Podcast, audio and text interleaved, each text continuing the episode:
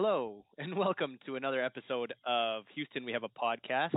Uh, I will be your host for today, uh, upgraded from co-host Paulo, um, and as always, I'm joined by my, your regular host Carson. And uh, fresh off her stand-up comedy debut for our workplace, which will go unnamed for legal reasons, um, is Lauren, our returning guest. Hey, Lauren. Hey. Welcome back. Thank you, You- for having me again. You guys really don't have many friends. And I mean, that's no, that's not why we asked you back. um, anyways, we're uh, we're in just in time for um, quarantine to start being lifted uh, in uh, due to COVID.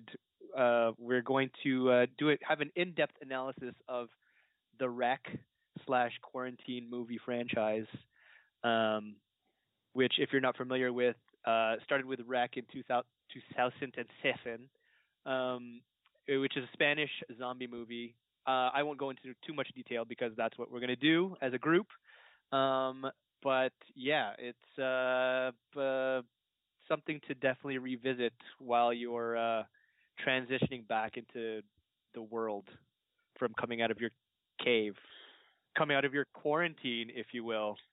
Anyways, um, as we as we always start our episodes, uh, we're going to talk about something we've seen recently, aside from Rec and Quarantine, obviously.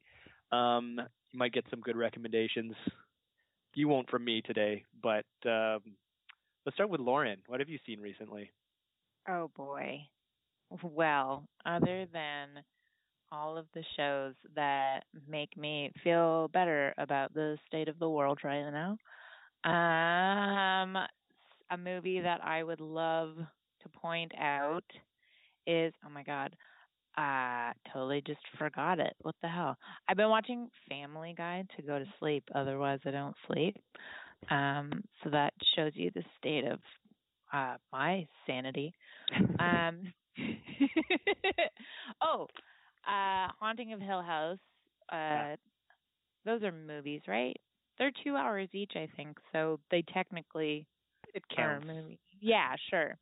Um, but it's just interesting because that that building's been used in a number of different movies and in each time it's used in a very different way. And so I have tried to create a landscape of what I think the building actually looks like because in every movie they make it look very different. Uh, and that's how nerdy I am. So let's go over to Carson. Well, Wait, I have have you questions. actually created this? Um, like on a piece of paper. yeah. Okay. That's do you do you know where this actual location exists? I googled it once, but no. Maybe you can go there But after. It's it was from like a black and white movie that I saw. That's actually the scariest movie I've ever seen is The Haunting, like the original Haunting, because they weren't even able to show any gore or anything, and so everything is kind of like this is happening in the background, and so you just see people being like ah, and then you don't know what they're screaming at, and so the whole time you're like, come on, show me the scary thing, show it to me. What does it look like? And it never shows up, and they all die. and it was scary. Oh, it was horrifying. It's the scare. It's honestly the scariest movie I've ever seen, and I love horror movies because it was before Alfred Hitchcock and everybody being like, "Let's push the boundaries of what's appropriate to show on video." Oh. So they really had to go out of their way to make it an actual scary movie. Whereas today you can just be like, "Oh, my hand's being cut off. Look at that." Blah, blah." Yeah. Yeah. By contrast, uh, the movies, the Rec and Quarantine movies, are how I like my scary movies. Not too scary. But um, Carson, what have you seen recently? Uh, so I saw The King of Staten Island, which is Judd Apatow's new movie, uh, written and starring Pete Davidson. Um, it I was interested because it's basically like he's writing a story about his life. Uh, I don't know, I actually didn't read too much about his personal life, but apparently his dad died, died during 9/11 uh, as a firefighter, and so this story is about like him as an adult, like kind of not coping so well with having a dad who uh, dies in a fire. Although like they seem to change the uh, like the actual facts of his life a lot. Like they have him not dying during 9/11, just like in a regular building fire, and instead of uh, aspiring to be a comedian, uh, this character is like aspiring to be a tattoo artist. Uh, but otherwise, like it, it seems like pretty genuine description of his life and just basically not going through a situation very well. Um, so I thought I thought that that was uh, pretty well done. Um, if you like Judd Apatow, it's kind of like that same style of humor as well. Um, but it gets a little I don't know what the right term is, but like It I don't drags say- a little. it, it drags a little and it's a bit cheesy and like overly optimistic for like didn't really earn it reasons. Um, but otherwise, like general recommendation on it, it was pretty solid. Although I have to say my movie standards are pretty low right now considering nothing's coming out. yeah, I mean, I agree. I, I I enjoyed it as well. I felt like it was a little bit too long, and it was like a little repetitive with just showing him like dealing with things. It's kind of like the same way of him dealing with stuff over and over again. Um, and compared to like Judd Apatow's Judd Apatow's other comedies, like it wasn't as Judd Apatowy. um, but yeah, Lord, I'm so I'm very sad that the actual video recording won't be posted, but Oh, I know. I just wanted to throw you guys off. yeah, and you did. It worked. Um, so I mean, while I'm feeling a little uh, positive right now, I guess I'll just go into the the nightmare that I saw recently, which is Artemis Fowl. Um, oh, puppies. Okay, you got to stop doing that, Lauren. Sorry. um, so if you've been following our podcasts for at least six months, you'll know that I was very much looking forward to the Artemis Fowl movie coming out uh, on which came out on Disney Plus like two weeks ago.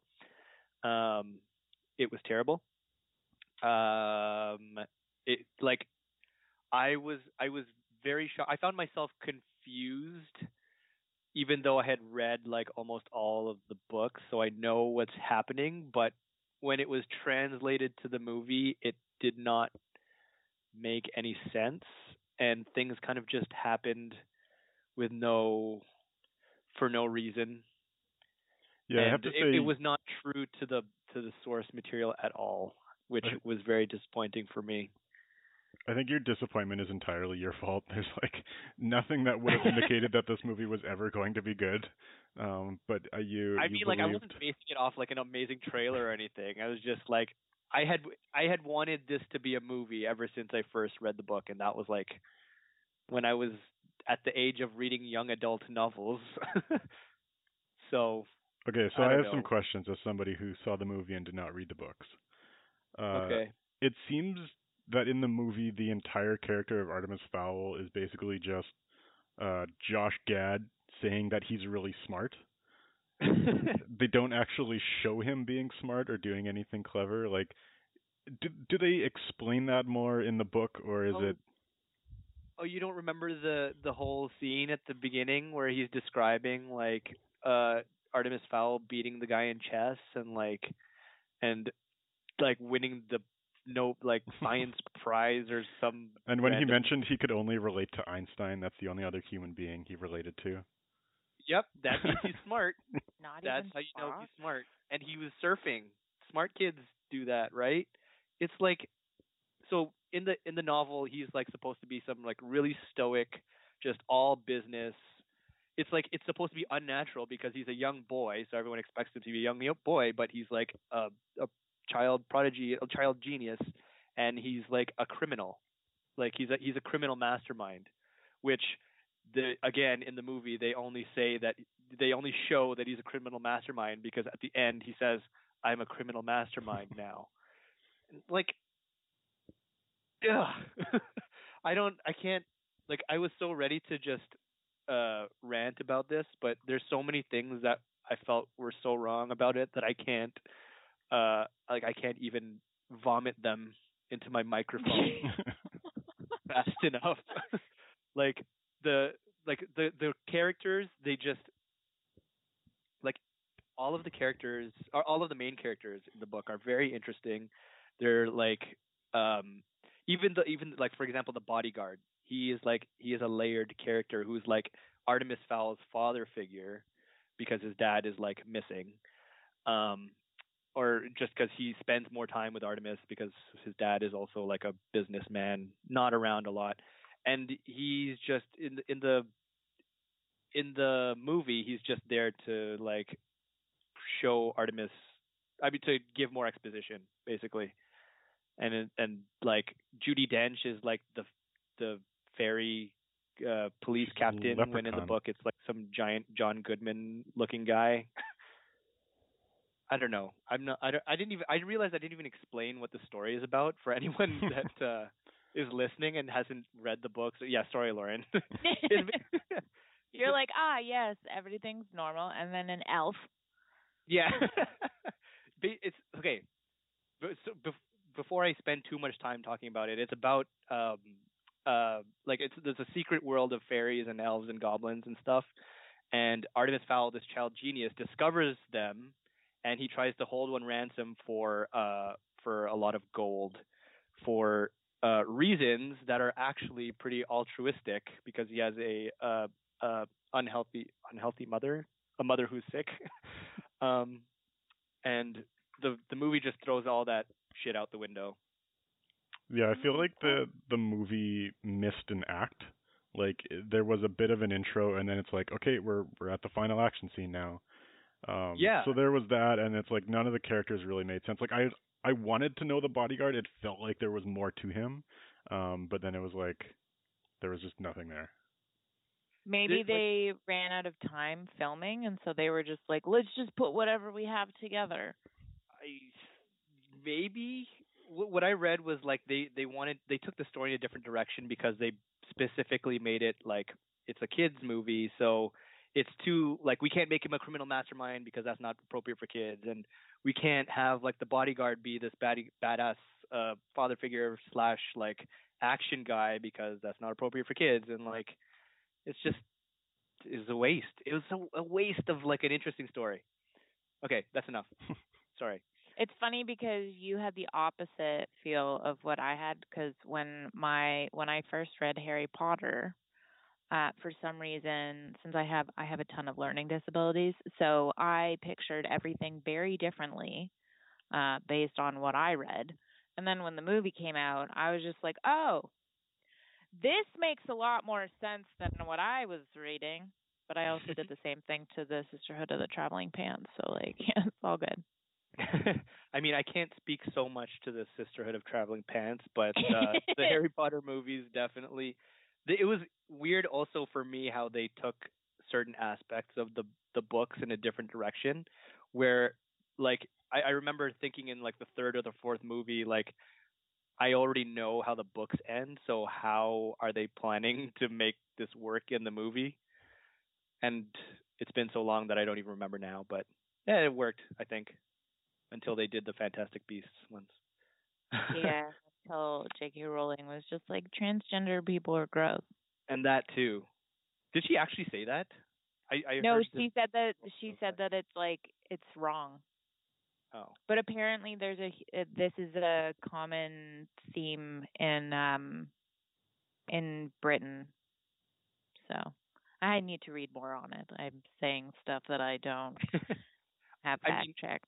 I, I mean it's pretty like evident that she did say something to that effect.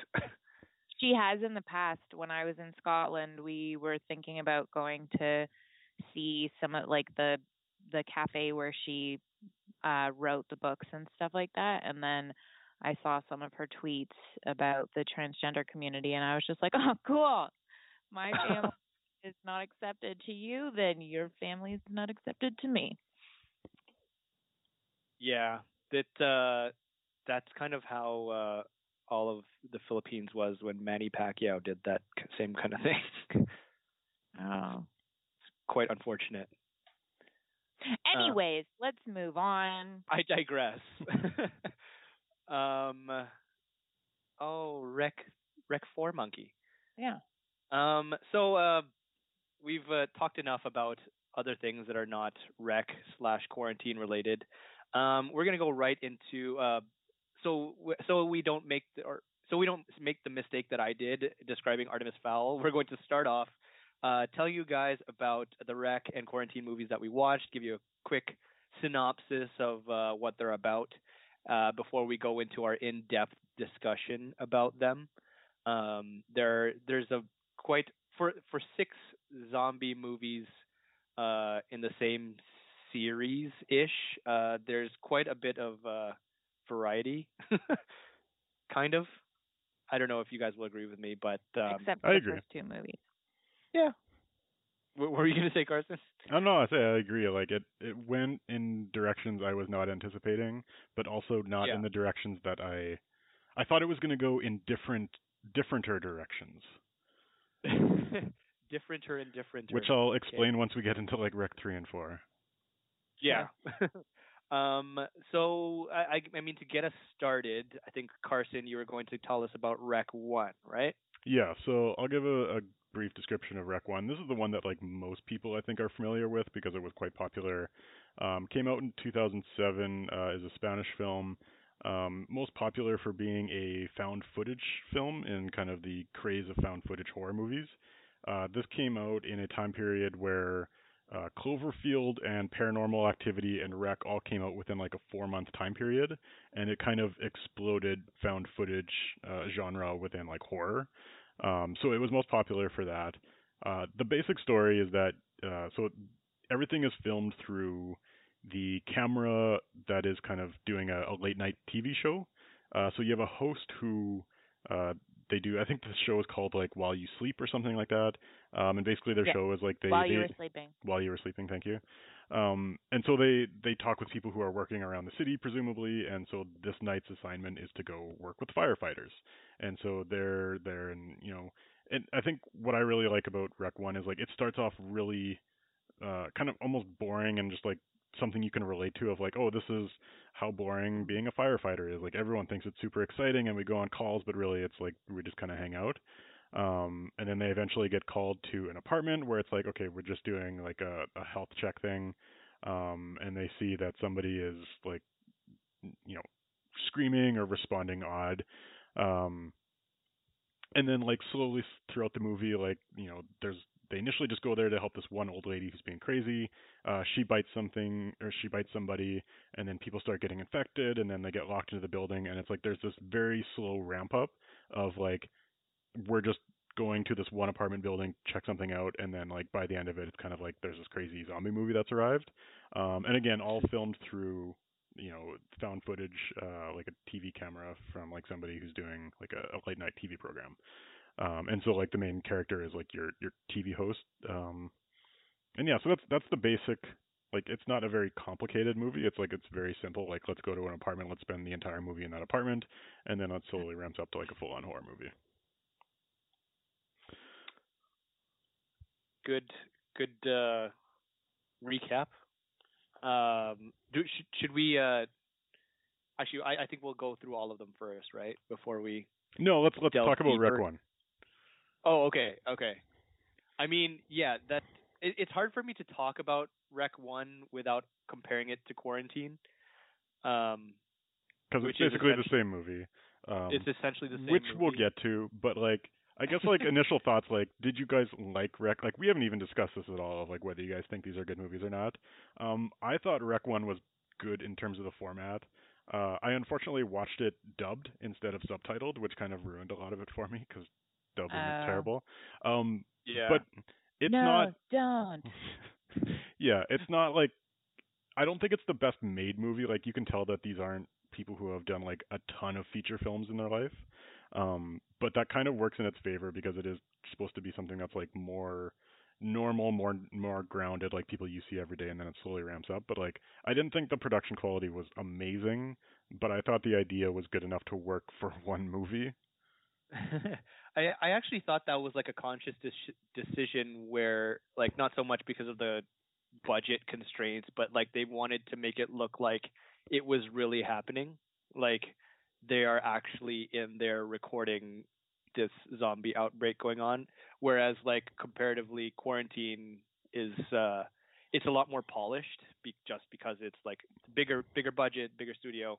They can actually do like better. I mean, uh, like choreograph these stunts and like have better effects but then you there's a, like it looks great but then there's the trade off of it like you you always know you're in a movie which is like I don't know. I don't know. I think about it, It- the other way what around. you prefer, I guess.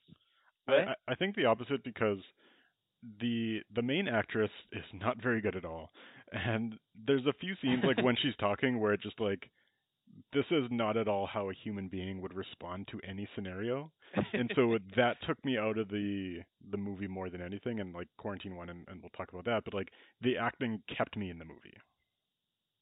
in Mm. Oh, in quarantine versus rec. Yeah, and we'll we'll talk about that later. But I don't know, Rec was a little too unpolished to like really work for me. Like it was good. It was a nice like interest. Like to its benefit, it didn't go very long. I think it, it's probably like even just short of like an hour and a half of like it does what it needs to and it moves on. Yeah, I mean, which like it wasn't even my favorite of the six, but I mean, yeah, I I agree. It was good. if anything, like I don't know, because sometimes I guess because it's a different culture in Spain that I try to be a little less judgmental of like how they respond to things versus how we would respond to things. Um, especially because there's the movie version of how people respond to things, which is what we all are pretty much programmed to assume is how a human would react to whatever. But at the same time, I know in in in horror movies at some points the directors will actually try to scare the Mhm. staff so that there is some literal kind of emotion there. Um, and so I did find with her though, she went from being like calm, cool, and collected to just like screaming angry woman, and that I just I didn't like that because I was just like, oh, cool, stereotypes, great. Another movie that puts the women and objectifies them and doesn't actually give them much of a character. Good. I actually, Thank you. I actually thought I maybe I'm just not remembering Rec as well because it's the one I watched like furthest back. But the I thought the main character was supposed like she was like she would freak out, but she was supposed to be like um more like more fighting back, freaking out than just like breaking down like oh I'm just a little girl. Oh yeah, like number two, which is or quarantine two, which was just like brutal. That- No, I I get yeah. that. But the one thing, like, so with the lead actress in Rec One, uh, like they really needed to justify why the camera was still rolling, and so they kept having her in these scenarios where it's like, oh, the people need to know what's going on in here, and it's just like, I feel like that required some very like mature acting to pull that off because like it doesn't really make sense at all, um, why you would keep a film camera whirling through this entire time, and it's just like, I don't know, well, she that didn't that even lost me a bit. explain why. She just started yelling that, Yeah, which is Yeah. what kind of lost me on Just it. like 'cause it- hysterical. Yeah, because she didn't she didn't go into any explanation or anything. They're just like, turn that off, and she's like, people need to see it. Like, "Wouldn't- wouldn't you want to talk with your cameraman prior to like figure out whether or not you should keep filming? I think movies in general, and especially these ones, uh, and I'm going to be I'm alluding to Rec Three a little here. They need to do a lot better with that trope, and that's like one of the big problems of like the found footage. Like finding a reason why any of this should be recorded or why anyone would actually care to record this stuff going down, even if their job is like a reporter or a cameraman. Like once it gets this hairy and everyone's just zombified and eating each other, I don't. I, I think there's a point where they they're like, okay, we don't have to do this anymore. So like, just I I don't know how like if you get creative and be like, okay, it's cameras mounted. I can't stop it. It's recording. Yeah, it's a it's a GoPro. Oh, we Yeah. smashed the button and it won't stop going. Yeah, and I mean, like, it, they kind of that probably explains why in the later movies there's less of that, but we'll get into that. But that that trope definitely needs some work. Do we want to than- go rec one, quarantine one, rec two, quarantine two, or do we want to go? Okay. Because Okay, so I'm doing quarantine one. Um, it's basically what Carson said, except it's more polished, a bigger budget, and is in English. Um, the acting I think is a little bit better. a little bit better. But I feel like to an extent instead of making it their own, they went almost word for word what Rec 1 did. Almost. They added bits. Yeah. But they didn't take anything from Rec 1 and change it up a little bit. I, which I think that I didn't like. I disagree with a lot of that. Oh. that that's very that is the same.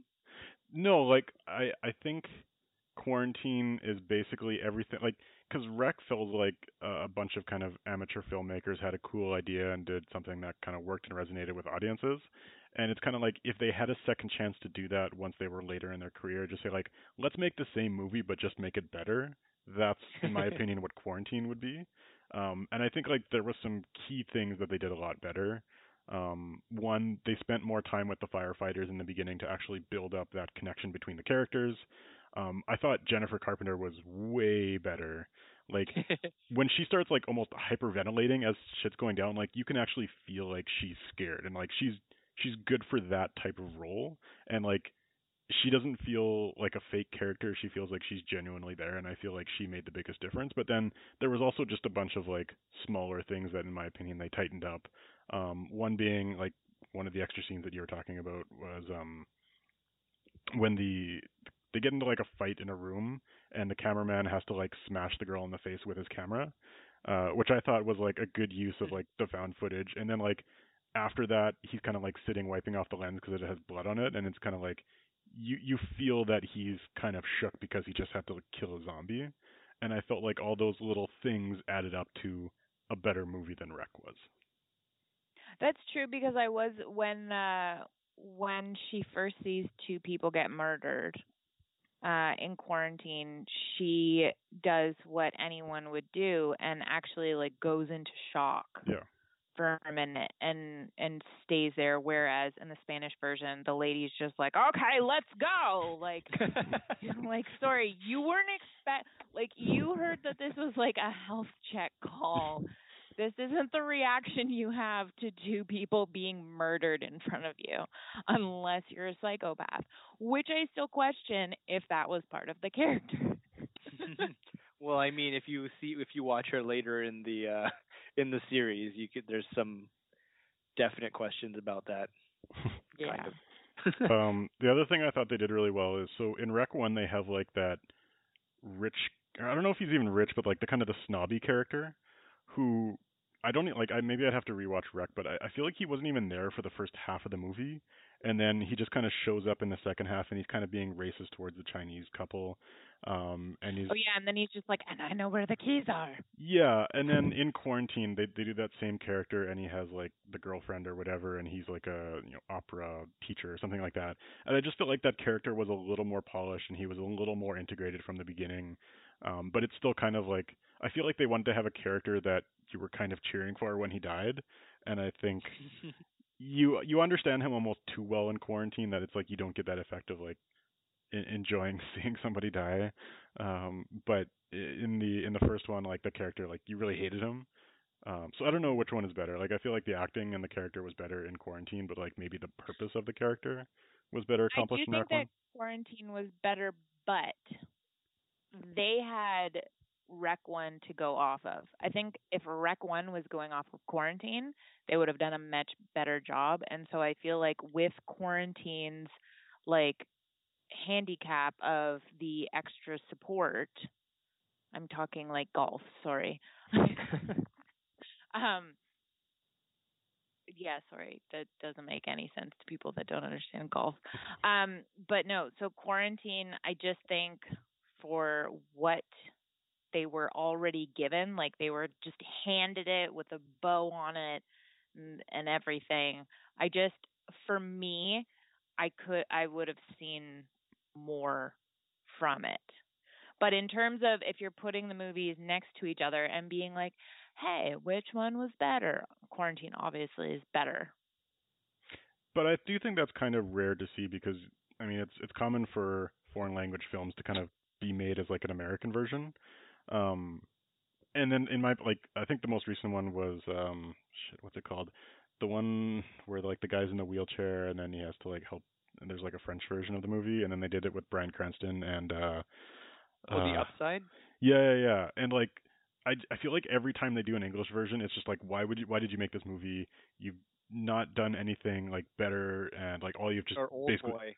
yeah, and it's like it's always just a worse version of the movie but in English to help it sell more. Whereas like this one at least they made it better. They like polished up a bit and so it's like I can understand the value of quarantine as opposed to just being like a cheap cash grab just to put something in English.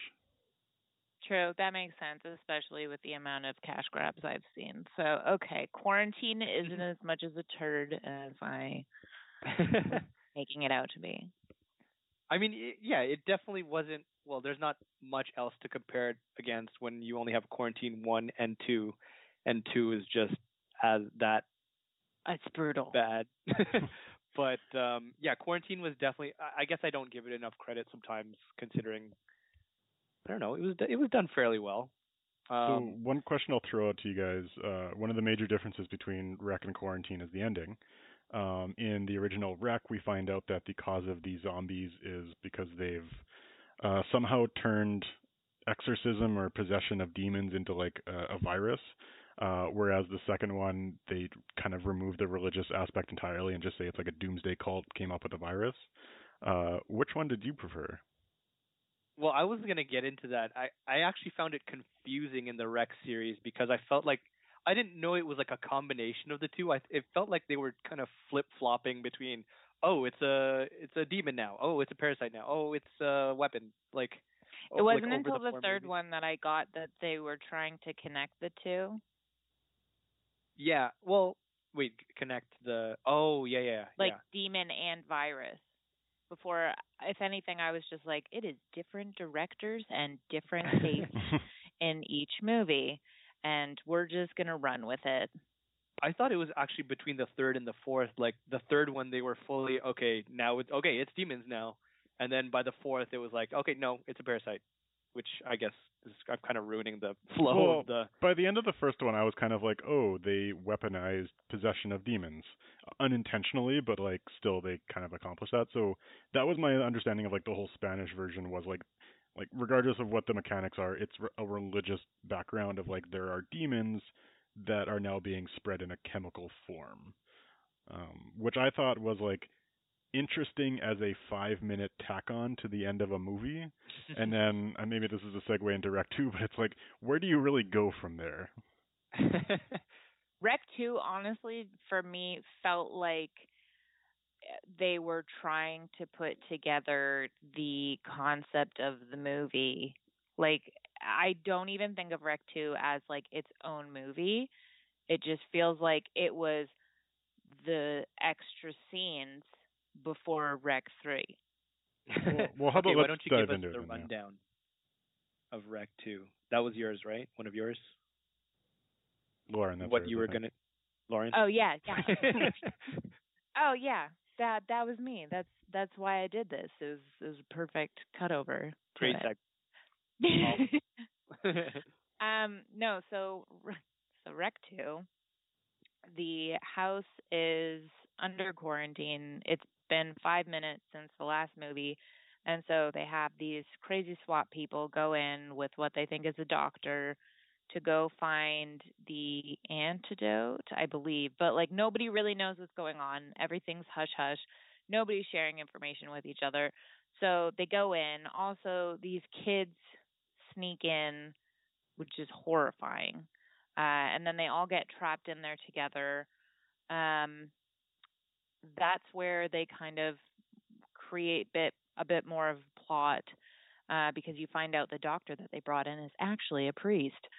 Um, and it's I, I found it really frustrating because this like from what I understand, the SWAT team is supposed to kind of be like, I don't ask questions, I just do my job.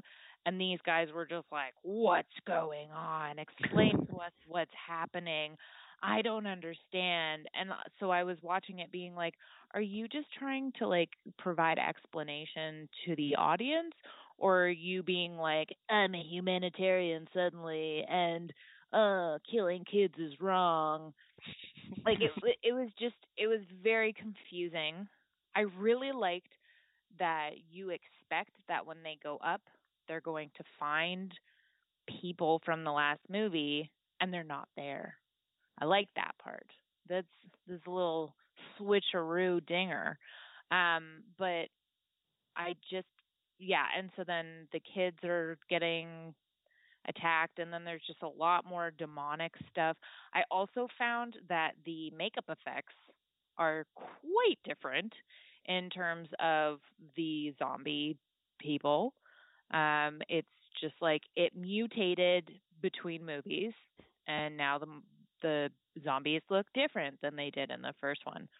Also, the uh, turnaround time on them becoming a zombie changes dramatically.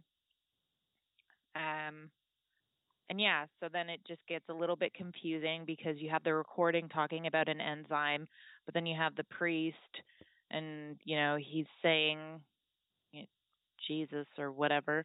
Um, and then you have the demon that actually starts ta- like once they duct tape the crap out of this demon, they have him talking and being like ha ha ha. Except they don't do an exorcism, which I find confusing because isn't that what every other movie does.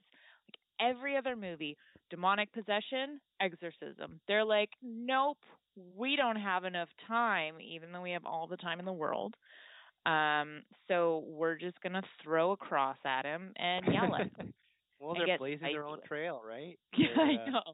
I was just kind of like, okay, just throw the rule book of every other movie and their historical um, research out out the window. I mean that that priest didn't seem like a very good priest, right? a terrible priest.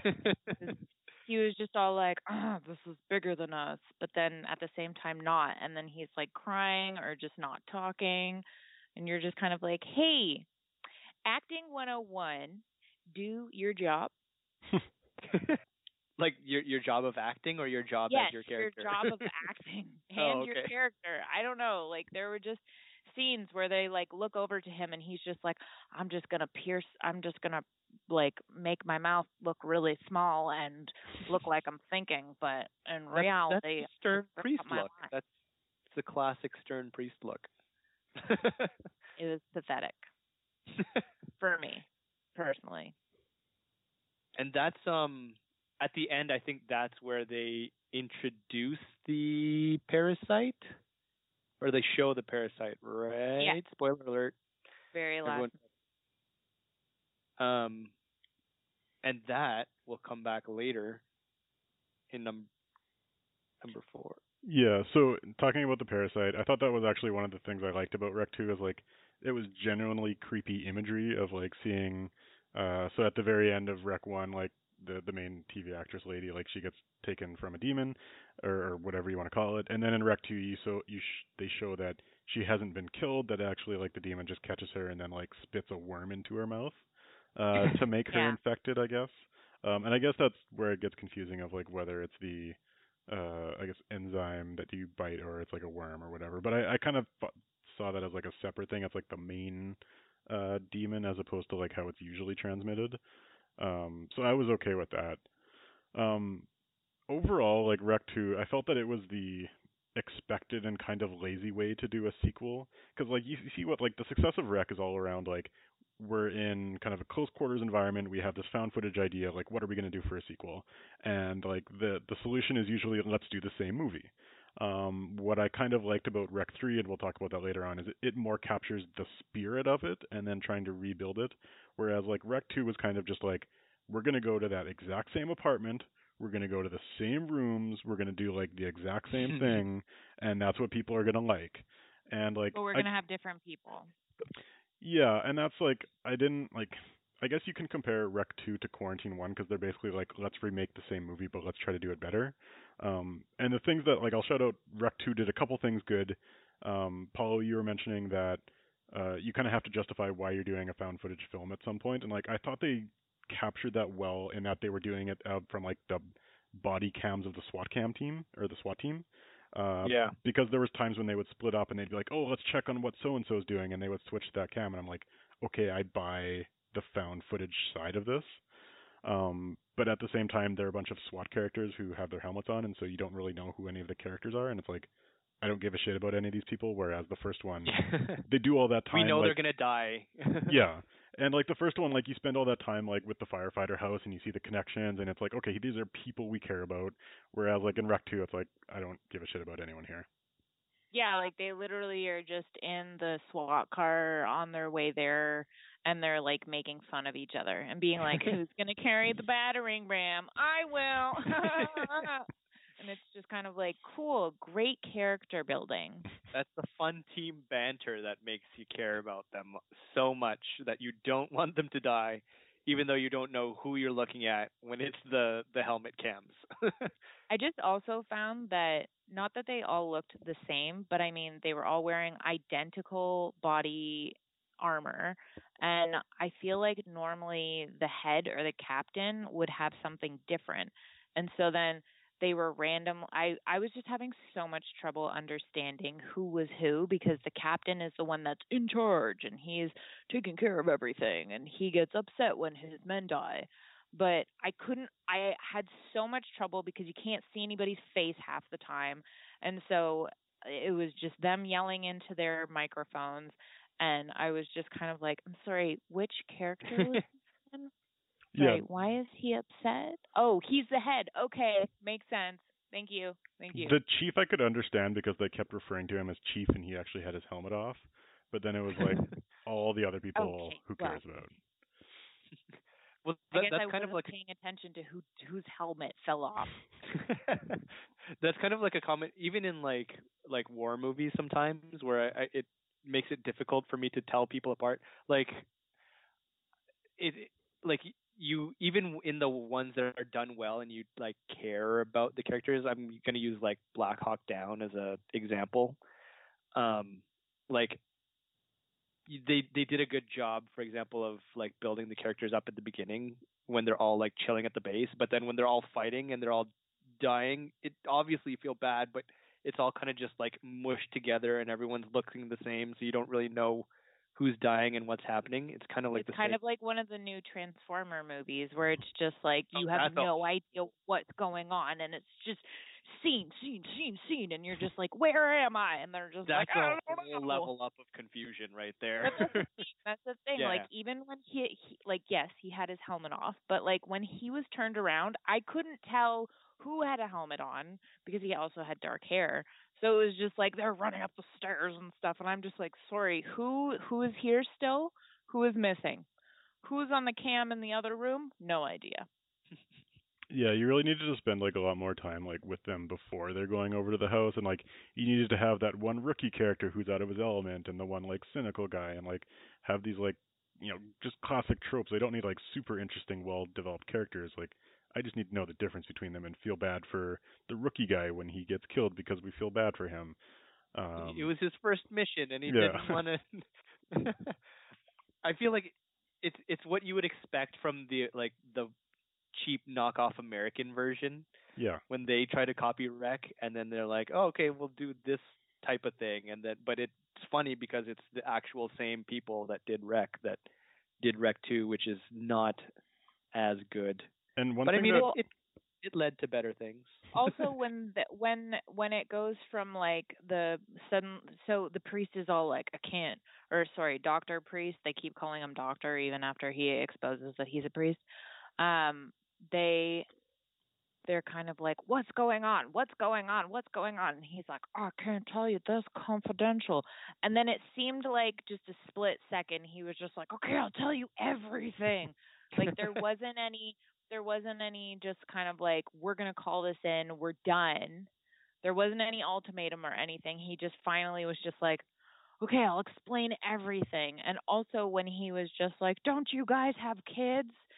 And i was just waiting to be like okay some some character development. Let's let's see let's see the response. And they just all go fine let's do this. And it's just like do you have children? Where are they what are their names do you have emotions and it just seemed like they just went from just like angry to like i don't know they just they didn't there weren't clear changes in the story. It was just like, I can't tell you anything. Okay, here's everything. Do you have children? Let's go. Like Yeah, It's one too- thing that I like that Rec really did is like there was a, a really slow build up throughout the movie, and then like the final five minutes is kind of everyone freaking out, and it's like they kind of just go into the apartment in Rec Two, and then it's it's just in freak out mode already, and there's really nowhere to go from there. Like you tried to slow it down, and like there's no time for character development because you're already in panic mode. Um, because you're just screaming the entire time. It's just one long But that's scream. where you go like, I can't do this because I have a newborn at home and blah blah blah, or like, I can't do this because I'm scared or I'm having PTSD or like I don't know. That's where you take five minutes, you hide in the bathroom from the bad guys, and you're just like, I can't do this anymore. I can't do this anymore. And the guy's like, God damn it, you gotta do your service. And then Well, the one- other guy's just like, I can't because story development. well, one guy tried that, but then he just shot himself. Yeah, that bath. made no sense. Well, like, no, that- sorry. Him- Just- him no, but from a himself?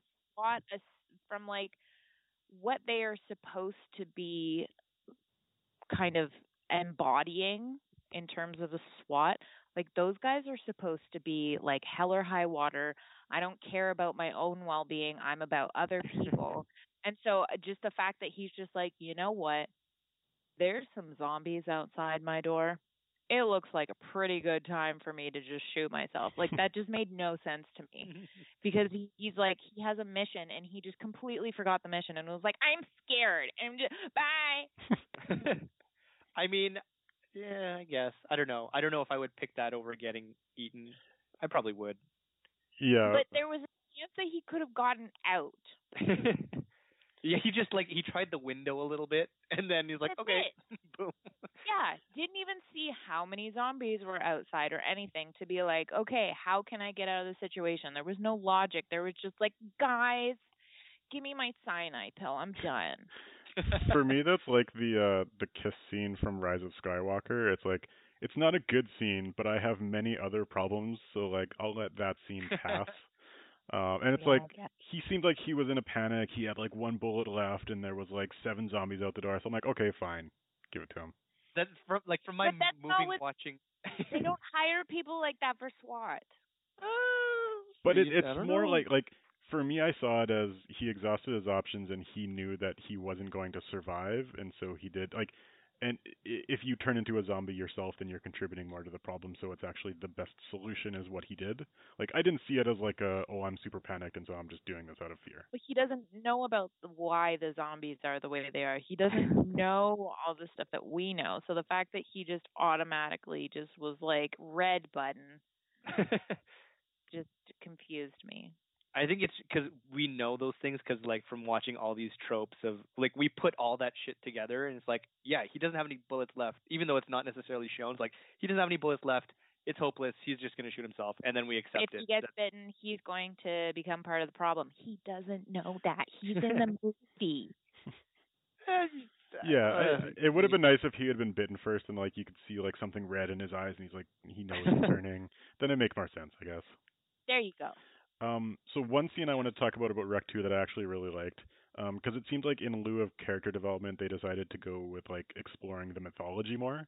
Um, part of which was, oh, these things are banned from the light apparently, so you have to like see them through different lenses because like God has banned them from being. So I liked that element of the mythology.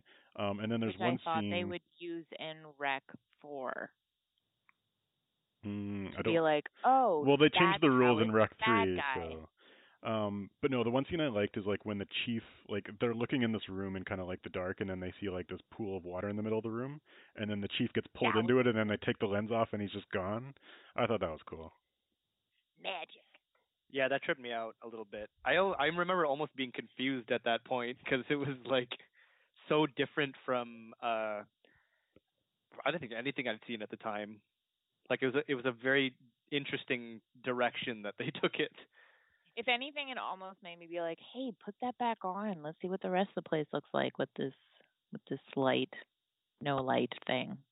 And that's why I kind of wish that they had stayed with the like just stayed with the demonic side of the of of everything rather than like moving slowly towards a parasite because like it also confused me at the end because I think two different people got possessed, didn't they, without like transferring a parasite? Or am I just remembering that wrong? In Rec Two, Yeah, I only remember the one. just the girl, right? Yeah, she never transferred it to anyone in Rec Two. I don't think. Or someone transferred it to. Oh no, that was because there was like a time jump or something. Well, I guess it doesn't kind of make sense because the the creepy skinny person in Rec One spits out the parasite, but then the creepy skinny person still exists as a demon. Yeah, and yeah. separate from the girl, which was weird. Yeah, so I guess Yeah. that doesn't make sense. But I wasn't. I guess I didn't really think about that too much at the time. but that's like that's one reason why I wish they would have just stuck with like the whole demonic thing because that was like that was already different, It's kind of interesting. It's not like other zombie movies, and it led to more stuff in Rec Three, which we'll get into later. Um, I get that though because I almost wish that they had been like, oh, he was trying to create demon chemistry, but it didn't work because he couldn't control it and it became just demon craziness. and And there was science in the first two. Exactly. But then no. It's like the trade-off between like trying to make something maybe exist in real life versus just something that's scary, which I feel like demon stuff is more like for me at least, demon stuff is more scary than like, oh, it's a parasite. It could oh maybe it could happen, but not really. It's But, almost like- like, the founders of like quarantine or rec one were in the room and they were like, No, you have to keep both science and.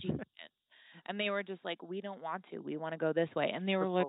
I'm pulling out and you're gonna have copyright issues if you don't continue to make it both of these. But I also work That's in an so interesting it's theory. probably not Well, it is interesting because there's actually so these Rec One and Rec Two were directed by two guys, uh, Jaume Balaguero and Paco Plaza. I don't know if I'm pronouncing that correctly. Um, but then one of those guys directs Rec Three, and then the other one direct Rec Four directs Rec Four, and you can definitely tell which one Oh. of them brought each element to Rec One and Two. Um, 'cause one it was, hundred percent. yeah, I actually didn't know that. Okay, Yeah. That's that why makes, I thought it was a different director every time because it was like four completely different movies. So they just throughout production, these two guys were just fighting the entire time. And one then, guy like, was like, "I get seasick when I go on boats, so you do this one." it's similar to um so in the early days of Wes Anderson he teamed up with Noah Baumbach. Um and I don't know if you guys know who Noah Baumbach is, but he recently did a marriage story with uh, Adam Driver, Scarlett Johansson, and he does a bunch of like family dramas. And so when in Wes Anderson's early career, you had like uh, The Life Aquatic and Royal Tenenbaums, and it was a combination of quirky Wes Anderson, but also these like realistic family genres. And then once Noah Baumbach left and like did his own thing, you kind of have Wes Anderson's just left with like this quirky style that doesn't mean anything. And so it's like sometimes that two people working together does produce something good, and I feel like Rec One and Rec Two was the good elements of both of their ideas. Um, Rec One more so than Rec Two, but it's like it's good that they both combined because, in my opinion, when they went off on their own and did just their one side of it, it did not work as well. Um, but I guess maybe we have different opinions on that that we can. I'm gonna disagree with It you there. just really changed. It just really changed. Like, they were just it- completely different movies. yeah, they could have been. They could have. Uh, Rec one and two were like their own movies, and then three and four could have been completely separate movies. So uh, unfortunately, we're gonna have to jump into quarantine two now. Uh, I'll try to take as little time as possible for this one, but historically, I've been bad at describing synopses of movies. Great. I'm, I'm really bad. uh, but thank you. So uh, in Quarantine 2, uh, this one happens in a movie. It's actually uh, in a movie. Jesus Christ, I'm already starting. It happens in a movie. It happens in a in a plane, in an airport slash plane. So Quarantine 2, aka Terminal. Um, it's uh, it starts with the, the two. It follows these two stewardesses. One is the main character and her friend. They're uh, they they have a bunch of people uh, boarding their plane. Typical like the businessman, the uh, big guy who's like uh kind of I don't know if he was supposed to be like sleazy or like He's or just, like, southern- people. or what. He's definitely sexually harassed people. I don't know if it was supposed to be that or if he was just supposed to have like southern charm, but it just wasn't done well by the actor. but anyways, that's not important. Um there's a, a school teacher, I'm gonna put that in air quotes, a school teacher with uh, a cage of uh, his class's hamsters, also in air quotes. Um, you have a kid who's flying by himself. He's the, grumpy. he's grumpy because he's like, I don't need you, lady, to take care of me. I fly all the time. Um, My parents are shitty. and he already establishes that he doesn't like the stewardess who's supposed to take care of him, which makes no sense for the end of the movie, but I'll get into that. Um, you have a couple, foreign couple, blah blah blah, pilots. Okay. Um, they get on the plane. Um, the co-pilot, uh, w- which is a callback to Quarantine One, he's saying like all his the dogs in his neighborhood are um, sick, and his dog is sick, and he like I don't know if he got bit or he's just sick himself. But he said he has a head cold. Yeah, but he clearly got it from his dog. I w- I'm not sure if that was supposed to be a red herring because like the girl, I'm like pretty little sure that was a in red one- herring. It was a red herring. Well, actually, now I'm re- rethinking that because like maybe it wasn't, but like, yeah, no, there was like like everyone was sick for different reasons, and it was like, is Yeah. it supposed to be that they all coincidentally are sick, or is only one of these the real one? It Well, was 'cause just weird that he was like, my dog and I are sick, and that's perfectly normal. Yeah, no, but it was like specifically so specific because of the little the one of the little girls in quarantine one who's like, oh my dog uh was also Max. sick. Yeah, something, and then she became a zombie too. and that comes She's back in like, Rec but Three I as have well. tonsillitis, and it's not related at all. And what? uh, well, okay, so uh, I'll leave that up in the air if that was a red herring because he actually wasn't the first zombie on the plane. Um. Uh. yeah, so- shows up as one later. Yeah. Well, okay, like I, I guess maybe we'll have to talk about the plot at that one point, but there's a point where he like like the first guy who is a zombie is trapped in a bathroom, and then we come back, and then the other people who were keeping him in the bathroom are now zombies. And my assumption was that the big guy got out, but maybe it was just that the co-pilot all of a sudden also became also sick. got sick. Yeah. Okay, which would make a lot more sense. Um, but basically, so they get on the plane. Um, the the stewardess, main girl stewardess, is all flirty with the school teacher because he's so cute, um, and he's so smart. So single. Yeah. and um, a side note, fun side note, the uh, the school teacher was in one of my favorite movies, I Love You Man, in the tiniest part. In I Love You Man, the main character. Have you seen I Love You Man, um, Lauren? Yes. Have you really? How are you tying this into this? He's in the movie. He's, oh, uh, okay. Uh, Paul Rudd's brother is uh, a gay personal trainer who picks up this guy from the gym, and the guy he picks up from the gym is the school teacher in quarantine too. I know these things. um, okay, continue with the synopsis. Yeah, sorry, that's not important. Um, the so the uh, the school teacher, um, the the, the southern sleazebag question mark. Um, he's trying to help the school teacher shove his hamsters into the overhead compartment. He gets bitten, and then, boom, he's clearly the first zombie. Later in the flight, he beco- he turns, excuse me, he freaks out, and he like vomits on one of the stewardesses. He like bites her nose off. He like he vomits. Uh, but side note, there's a lot of animals on this plane. like there's a cat with a lady, with an old lady. Um, She's like, I'll just put it back in my purse. Silly yeah, kitty. the cat like eats the guy's vomit, so the cat's infected. The guy, um, uh, like they have to restrain him. They land the plane, um, and then they get into a terminal where uh, they're like locked in quarantine. Um, and then uh, so they leave the the, the guy. They lock the the zombie in the bathroom plane, uh, plane of the bath, plane of the bathroom, the bathroom of the plane. Um, with the, the Plane the co-pilot and the pilot. And I told you guys I'm not good at this. Um, You're doing great, sweetie. thank you. they lock him in the plane. The everyone else, the stewardess is, uh, or the one stewardess now because the other one got her nose bit off, so she has like a a pillow over her face. They just- also don't bandage the right part of her face for what was seen coming off. Sorry, I'll, I'll let you finish. it was very dark when I was watching it. I don't know if it was just the glare on my screen, but there's a lot of things that I couldn't see very well. So this might be lending to my inability to explain it. um, but uh, yeah, so they're trying to get her help because she's bleeding out. Oh, and one of the passengers was like an army medic. Um, and uh, so they're like stuck in the in the terminal. Uh, and um, basically their their their goal is to just get the girl medical help, but like the zombies get out and then they chase them around and they die one by one. and then at the end of the movie, um, the only the stewardess and the the little boy is left. Um, but the stewardess, who was the main character, has, has been bitten, and then only and then the boy escapes through like a tunnel where the stewardess can't get out. Um they have a, weird moment where he's like i'm not to leave you for no reason. Like i don't know why he cares about her now. Uh and then she's like no just leave me and he's like i'm not to leave you you're not to hurt me and then he leaves her. And then that's it oh and then the the final shot is the cat uh with covered in blood like just walking away in vegas that's So- quarantine 3 That's Quarantine Two.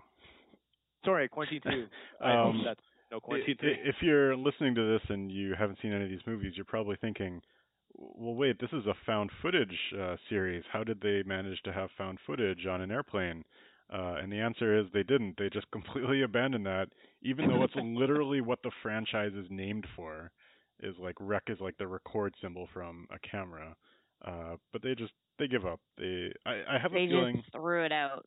I have a feeling like this movie was just supposed to be something else, and then they're just like, eh, let's just call it Quarantine Two, like halfway through production, and we'll sneak It- in something about like a doomsday cult.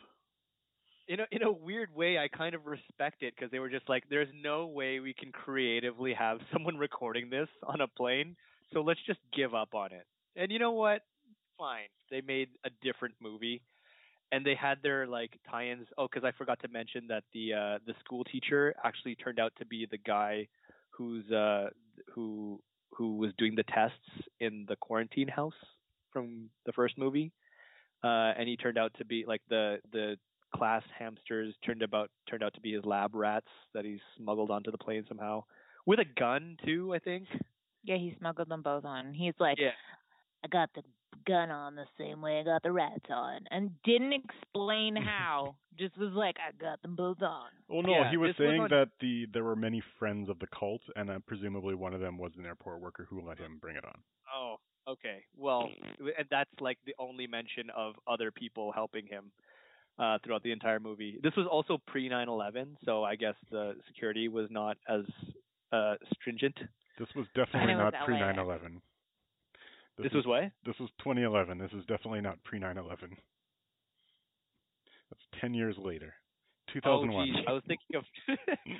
I thought 11 was the year for a second. Forget it. Oh, Uh, So it's, lady. ju- it's just so yeah, this movie's terrible. Like it's it doesn't matter what the ideas were, what the script were, what the actors were. Like it was just made terribly in every possible way. So there's not much you can dive into. Uh, one thing that I'll say was a shame is like it's actually a pretty cool premise.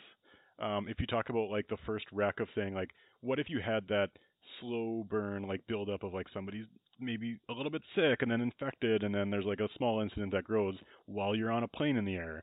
Um, but the, the biggest shame is that they basically just turn to like the big guy becomes a zombie right away. Like there's no build up. He's just like, oh my god, he's a zombie. We have to land, and then they just immediately land. Like you should have the whole movie in the plane, and then the final five minutes is like their scramble to try to land the plane on time. Uh, but they It's almost like they had planned a bigger plane so that they could do that, but all they got was this dinky little jet. I would have liked that, and I think to your point, Lauren, I think they couldn't do it because they just didn't. They didn't have enough ideas to have the entire movie on just one little plane. It's Which also shame. like a one eye, like the Yeah. aisleway was so narrow that Yeah. it was very difficult to see what the hell was going on. But I think you could do that. Like you could have one person get bit and then be sick and then like bite someone else. Like basically the same plot of Rec 1. Like you could have okay, we subdued the person who was initially sick and now we're trying to take care of these other people and then eventually those people become zombies and then start biting other people and it's like you can slowly build that while having character drama. They just like whoever made this movie is not competent enough in filmmaking to do any of those things. Well, also with the terminal, like I don't know, with the house there was a confined space, so everyone was in a specific amount of space. Whereas in terminal, it was just kind of like a frickin' free for all. Once Yeah, they land, big. it went from like interesting setting, plane, this could be cool, to okay, it's a terminal, but it's really it's a warehouse.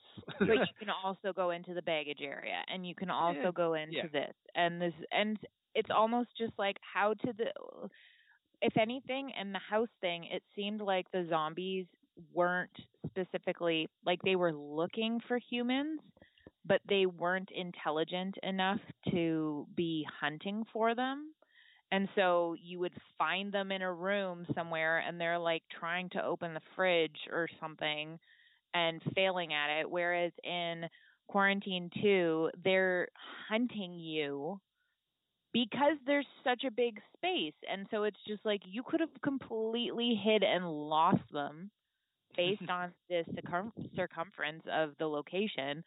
But suddenly, oh, they can hear you and they can smell you and they can find you. I think it was also eh, like because of what they were trying, like what the survivors were trying to do. Like everything they did continued to put them in harm's way. Because like, I mean, it it also kind of flowed as well. It made sense because like, okay, the the stewardess is bleeding out. I have to go get my bag that's back on the plane. Fine. But then also on you have like that that makes sense. But then you also have the businessman like, oh, I have to get my laptop too. yeah. So I'm gonna like like it Well, also the way that they used the paralyzed gentleman did not make any sense. It didn't make any sense at all. I thought that they were going to do something really cool with that, where like he would become a zombie, and then you'd like see him crawling around like with his arms and those like limp legs. uh, but they totally did not do that at all. I and the fact whole, that he was alive, like that didn't make any sense when he's like, just left like, the guys, yeah, like look look down. Also, that is not policy in any way, shape, or form. They would like she wouldn't have just left him on the plane with the pilot. Uh, sorry, I just with a handicapped father. It's Ah. you you know this shit. But no, so like a ter- like they did not read any policy on plane shit. But second of all, like the fact that he just lay there and didn't get attacked by the giant man that attacked his wife, yeah. who was sitting in the window seat. he has to go over the guy. Exactly. that makes wife. no sense at all. I mean, maybe he was just so good at being still, like Drax, that he's learned to become invisible. It's like a World Oh, War Z then- scenario, but like not quite. Oh yeah. But then But- suddenly they can navigate the baggage area so easily and can smell and see and hear humans. Like it Oh, just yeah. It was- it was 100% the whoever created or wrote the movie. Oh, John, Mr. John Pogue. I'm looking at his IMDb page right now, but he he had this idea like in in his zombie movie, like okay, would this be a great moment where a guy he's paralyzed, so he can't move, but like there's a zombie coming to him, and he just wanted to put that moment in the movie, and that's the whole reason that guy was there. And he's like, we'll make it work somehow, because the there's the little point uh moment later where like a rat, the infected rat, like jumps on his head, but he can't like get anyone's attention. It's kind of sad, but not. I'm not gonna credit this bad movie. I'm also that. looking at his Right. IMDb, and he is working on Deep Blue Sea 3 right now. Oh Good. my can't wait. I just also found like the characters were incredibly stereotypical. Yeah. Whereas in the past that wasn't as much of the case. And so this one was just like all the women are too scared to do anything and they're just screaming at the top of their lungs. And then the big strong men come in and they save everybody. is just oh yay yay the big strong men, and it's just like it was just very frustrating. And the angry kid who's just like screw all you guys, and then the the the stewardess who's kind of just trying to be like, okay, kid, like I'll get you to the next thing. Suddenly she maternalizes the crap out of this child and is just like, I will do anything to make sure you are safe. I, and there's nothing throughout the entire movie to give her any kind of motivation to care, for this kid at all. Yeah, he's being dick the whole time. and there's no reason for him to like her. Like she doesn't help. She doesn't even particularly help him that much, like throughout his flight, because he tells her, "I don't need your help." So she doesn't help him throughout yeah, the whole and then movie. when he's like, "I saw something," and she's just like, mm, "I don't know about that," and he's just like, he he should have just been the the school "Ok- teacher. okay, lady, bye. Like, yeah. also he's 13 years old. I'm not saying that he like I just the fact that he was just like I'm a scared child like it was it was too stereotypical and painful. Well, And the girls were just like, "You're my bridesmaid. You're my maid of honor. I'm getting married." And then, so when she gets her nose cut off, like you're immediately just like, "Oh no, what about our wedding?" Like, It's sorry, because- but women are more complicated than that. And they can be way more badass in horror movies if I- you even allow it. I feel like there was like a feeble attempt to do that with the main stewardess. Like later when she like has to take charge, it's just a Plus her moment like Daddy calls her and tells her. What? Her dad calls her. That was also a terrible Oh, scene. So the kid hears it and is just like, he said, take the stick. And she's just like, oh shit, I gotta get, I gotta grow a pair of ovaries and I gotta take charge of things. And it's like, Is that oh, right before she like tells them to listen to her? Like Yeah. even the guy Yeah. with the gun? that is oh why. my god.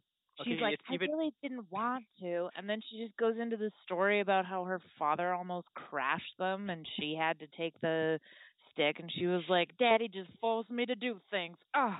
Oh, that's what they were talking about. Also, That whole little take, take the stick stick segment. sounded so inappropriate that you almost missed the point of it. Clearly, you did, but like it just it it was disgusting. okay, that that whole conversation about take the stick, I think my eyes kind of like glazed over, and I was just like, the movie was playing here, and I was just looking off in a different direction. Yeah. But um, well, that uh, completely, that it's even more of a feeble attempt than I thought, considering that little nuance. But also, um, fun fact: this is the only movie of all six that passes the Bechdel test Gross. which is um b-ball introduced that or like taught me about that or taught us about that. I, I, did you know about that before carson before b-ball I had vaguely heard about it. okay but basically the Bechdel test is uh there's two rules. Basically there have to be two at least two female characters with names and they have to have a conversation that is not about a man. And that happens only in this movie out of all six surprisingly maybe by accident but whatever that's neither here nor there. Oh, there cool. The le- the most sexist movie is the one that passes the stupid ass test.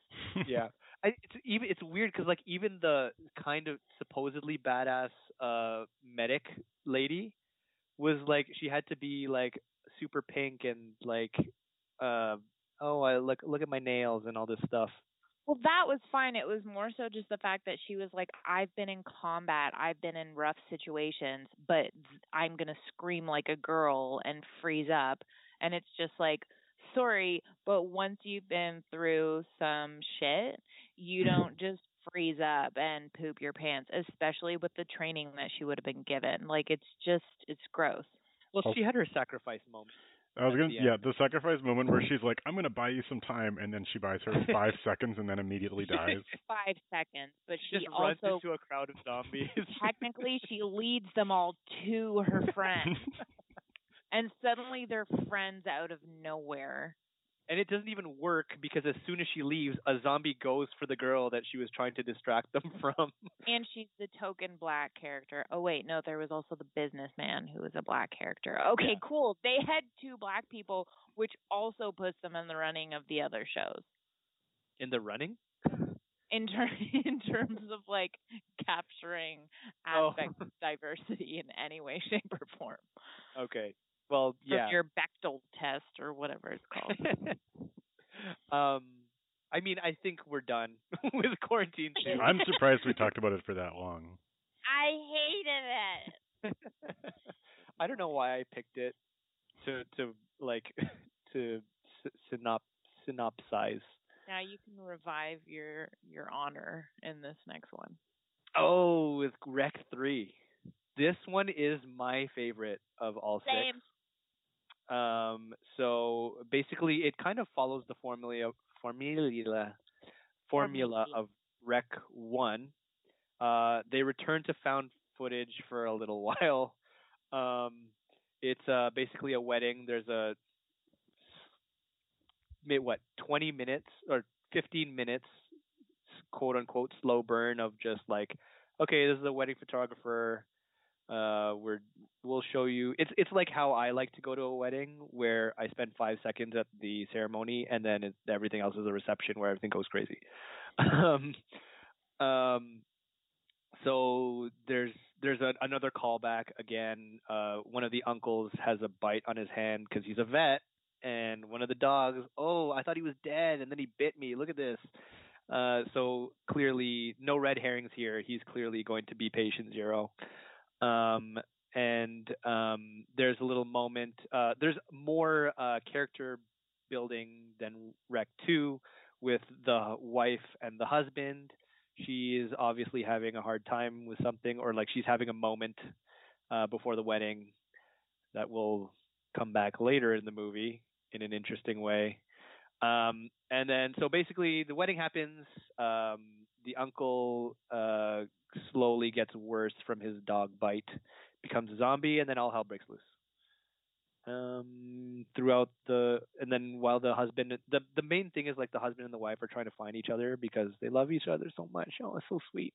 Um, There's lots um, of character development in the beginning, which shows how much they love each other. So that totally works out. Yes, I actually thought there was going to be conflict between the two of them, where like her secret was going to be like, "Oh, I saw you cheating" or something like that. But Know Um, was pregnancy since the beginning. It's classic. okay, I don't, I don't know. Um, but um, there's a cool moment in between that I loved. Uh, the suit of armor, uh, the the the bride with chainsaw. Why is there she was chainsaw? so badass. That's a woman. That is a. this movie showed what women really are like. the the one thing I didn't the the one note I will say about that is that I could have done with without the "This is my day" line, like. Yeah. but whatever. She was she was awesome. Um, not much by way of side characters aside from the knockoff SpongeBob SquarePants, which I, forgot just felt him. bad for the entire time. Johnny Sponge. and it, how he says it in Spanish too, it's like esponja or something like that. Oh, he's esponja. naked under the sponge. I know this poor guy who somehow got a shotgun. He's like doing the better than ninety percent of the wedding party, but um, and he just yeah, keeps talking about copyright laws. yeah. and then there's another guy who like I didn't even know this was a thing, but he apparently goes to weddings and he writes down the songs so the uh, that are played so that the artists can get uh uh credited or something yeah. or like their royalties. yeah, got their royalties. Yeah. Um but anyways, yeah, uh, that one was my favorite. Um is it's a lot more fun than Rec or Rec 2.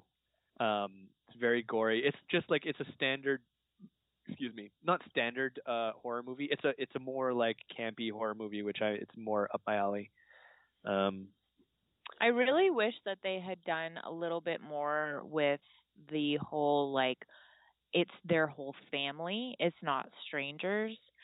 Like I know that, you know, she sees her mother try and kill her Um and you know, there's like the uncle, but I just I wish that they had kind of just been a little bit like he could have enjoyed a little bit more of killing one of the like parent-in-laws or or not parent-in-laws but like someone that like everybody knows that they Like have the that in-law that bothers them. Yeah. Yeah, and so they're just like, I'm gonna enjoy this, or just like, go away, like you're so annoying, or just like something where like it's just it it really clarifies the fact that like this is a real wedding Yeah, instead of just being like this is our family. Uh. there was Well, there- like a scene near like the was a lot end.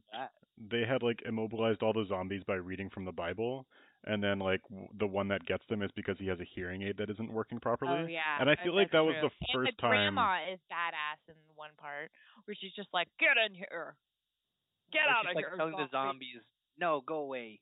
Yeah, But yeah, the the whole like the hearing aid with like the I think was it the father or father-in-law. Where I feel like they uh, hadn't set that up before. Like I don't remember hearing Did about they? that. I don't remember it. Yeah.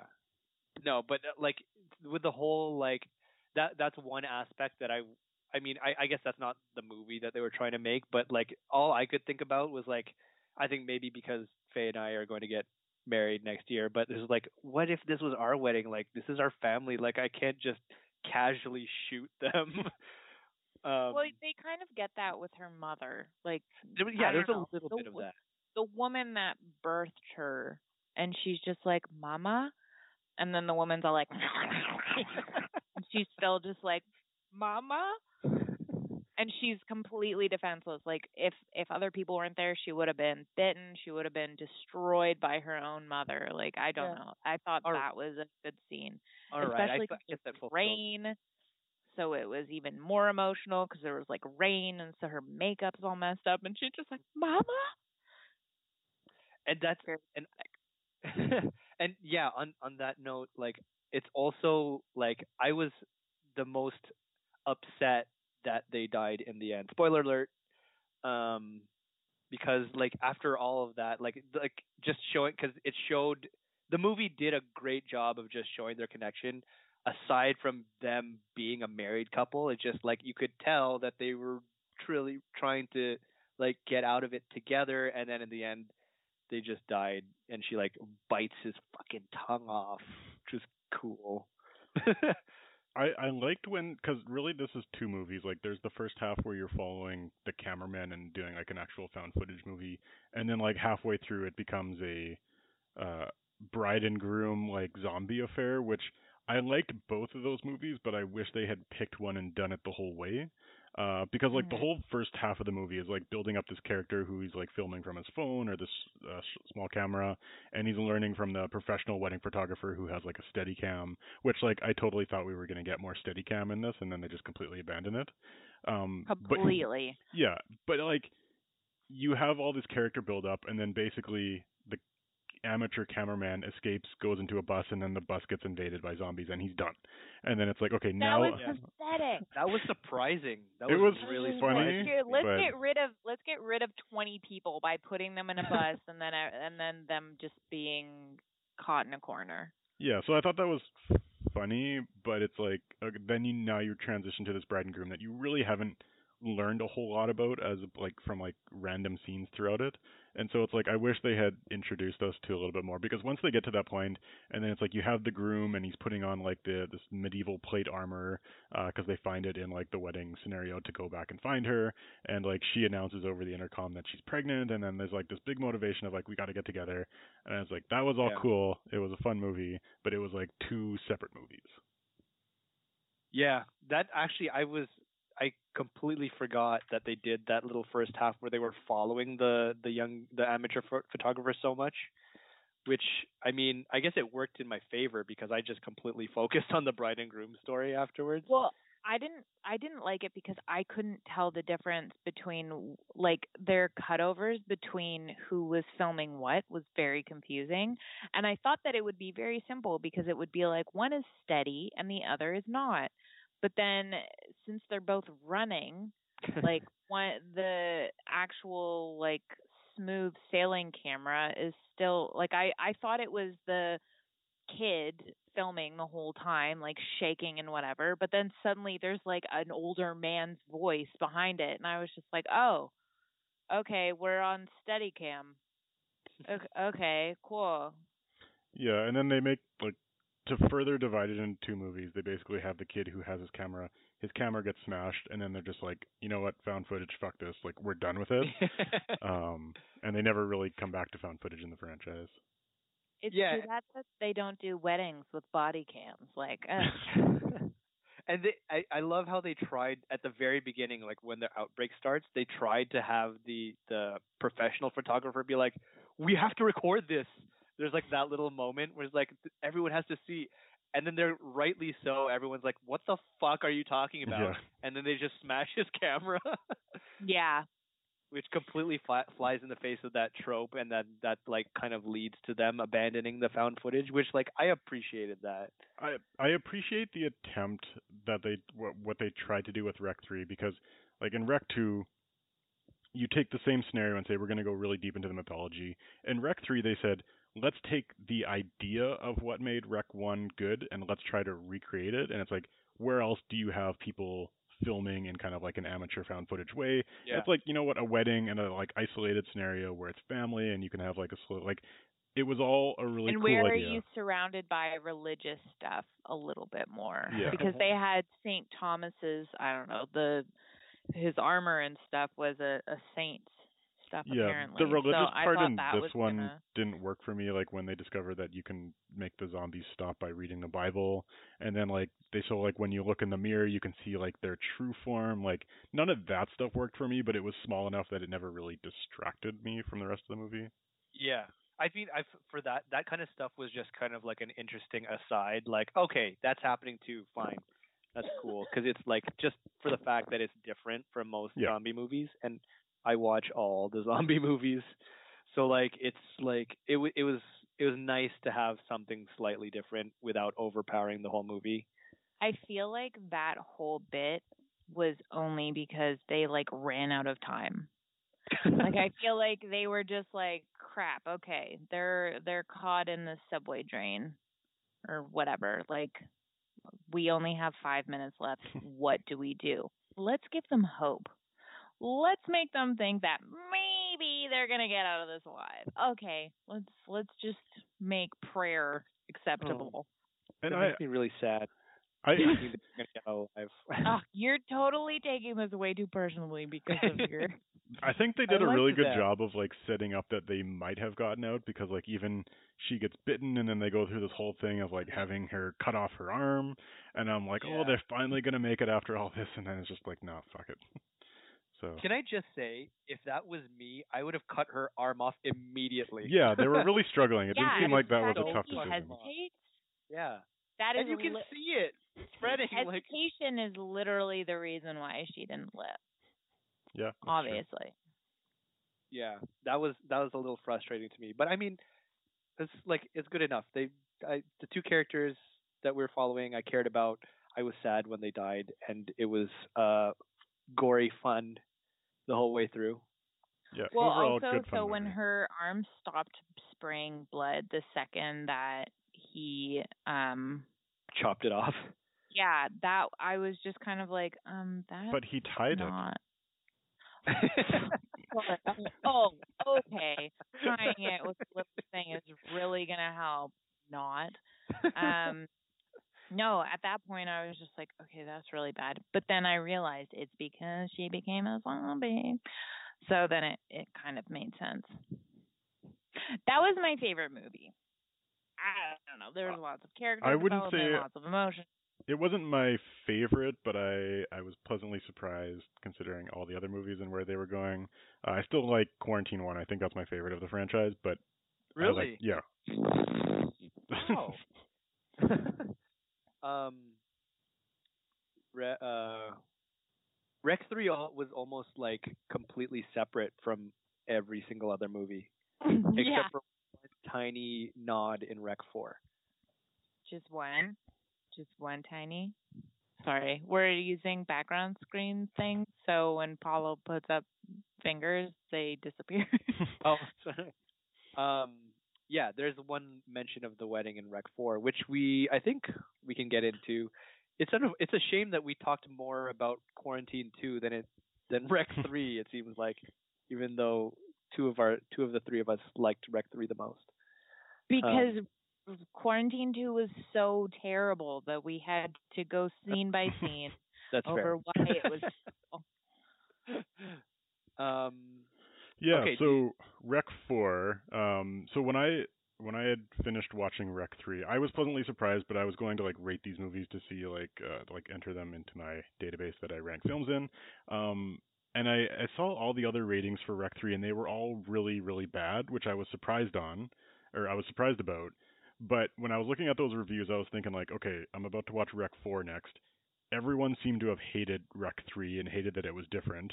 So what are they going to do for Rec 4? We're probably going to bring back all the same characters. We're going to go back to that same damn apartment building. We're going to go back to like everything that everyone liked. And then first scene of Rec 4, they're back in that same fucking apartment building and back with like the the woman is back and they're like bringing her back and it's like okay everyone hated rec 3 they want to ignore all of that they want to go back to like the old stuff and i thought it was going to be straight up like the exact same apartment building for the entire rec 4 i was pleasantly surprised when they kind of quickly like started there but then exited. Um and what happens in the film is they go to a i guess a commandeered boat that is somewhere in like a miscellaneous ocean uh where some religious organization is using this as like a quarantined uh, boat to conduct their studies to make sure that you know if there's another infection it won't take over the world um, but they can at least like do their studies here so the the main uh, TV host who's in Rec 1 and Rec 2 uh, we discover that like she's kind of possessed by whatever the the lead demon of this franchise is um, and she's been taken to this boat for further testing um, we also see these other people, like I think the SWAT crew who took her out, like they're with her as well. Um, there's also the grandma from the wedding is there. Um, so we have that tie into Rec Three. There's a nod. Um, Not the badass grandma, another grandma. I actually don't remember when when she showed up in Rec Four and she was like, "Oh, she's from a wedding." I'm like, I didn't remember her at all from Rec Three. Uh, but apparently, it's Oh, I don't actress. think she was. She was just probably a random guest. Yeah. Um, but she is credited in Rec 3, so she was actually there. Um, but anyway, so basically the story is like, uh, I forget how it actually initially gets out. Uh, oh, I'm trying to remember this movie. Um, but so there's a, a chef in the movie, and his food gets infected, and thereby everyone else, like some of the soldiers, start to get infected, and then kind of all mayhem starts to break loose. Um, so the the movie mainly follows that main TV host who, even though she is infected in Rec 2, she's still acting pretty normal throughout this whole movie, um, kind of the same way that she was in Rec 1.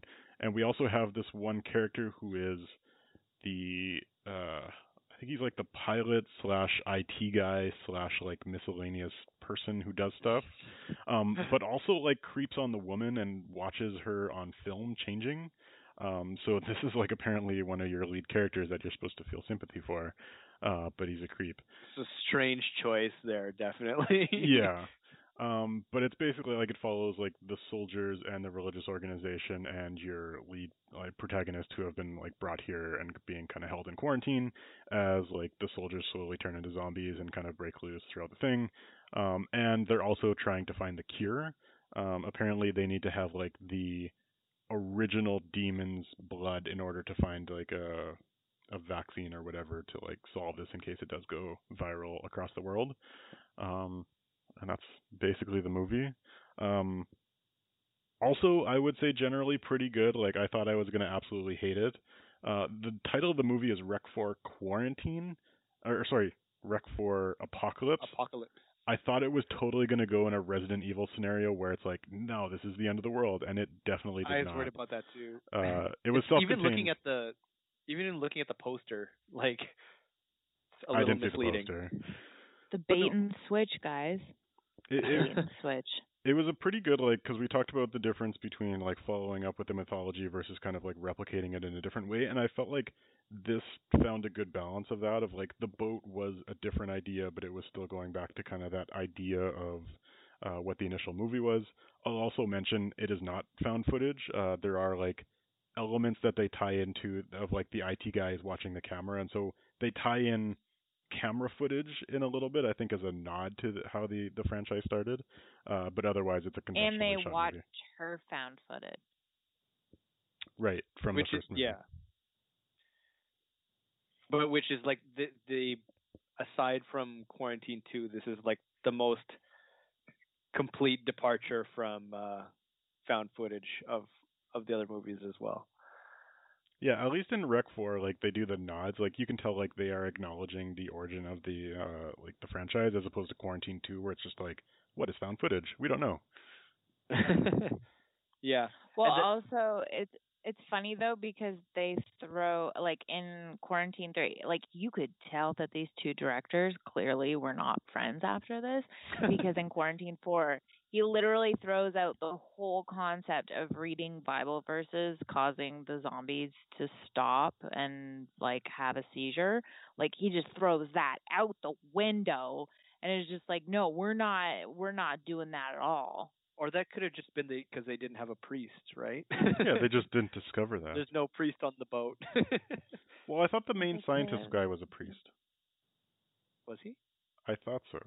I thought they all had religious backgrounds in terms of because it was demonic and and they Oh. weren't like they weren't like health professionals they were like from the church They seemed very accepting of the whole demon side of things, so yeah, I assumed they were like a religious organization. Yeah, but then that's like one thing that that's where I was I kind of was confused because when they were like towing the line between uh the demon thing and the the parasite thing, especially after watching Rec 3 which completely leaned into the demon thing and disregarded the parasite thing. I was like I I don't what is it supposed to be? But that Like- goes back to like Rec 3 wasn't a success, and also they just kind of said, "What? Let's just go back to Rec 1 and 2. Let's completely Yeah. ignore Rec 3." Yeah, which is unfortunate like because Rec 3 is great. it was it was it was a completely different movie but i enjoyed it the most out of all of them. But at the same time what wh- where did the monkeys come from?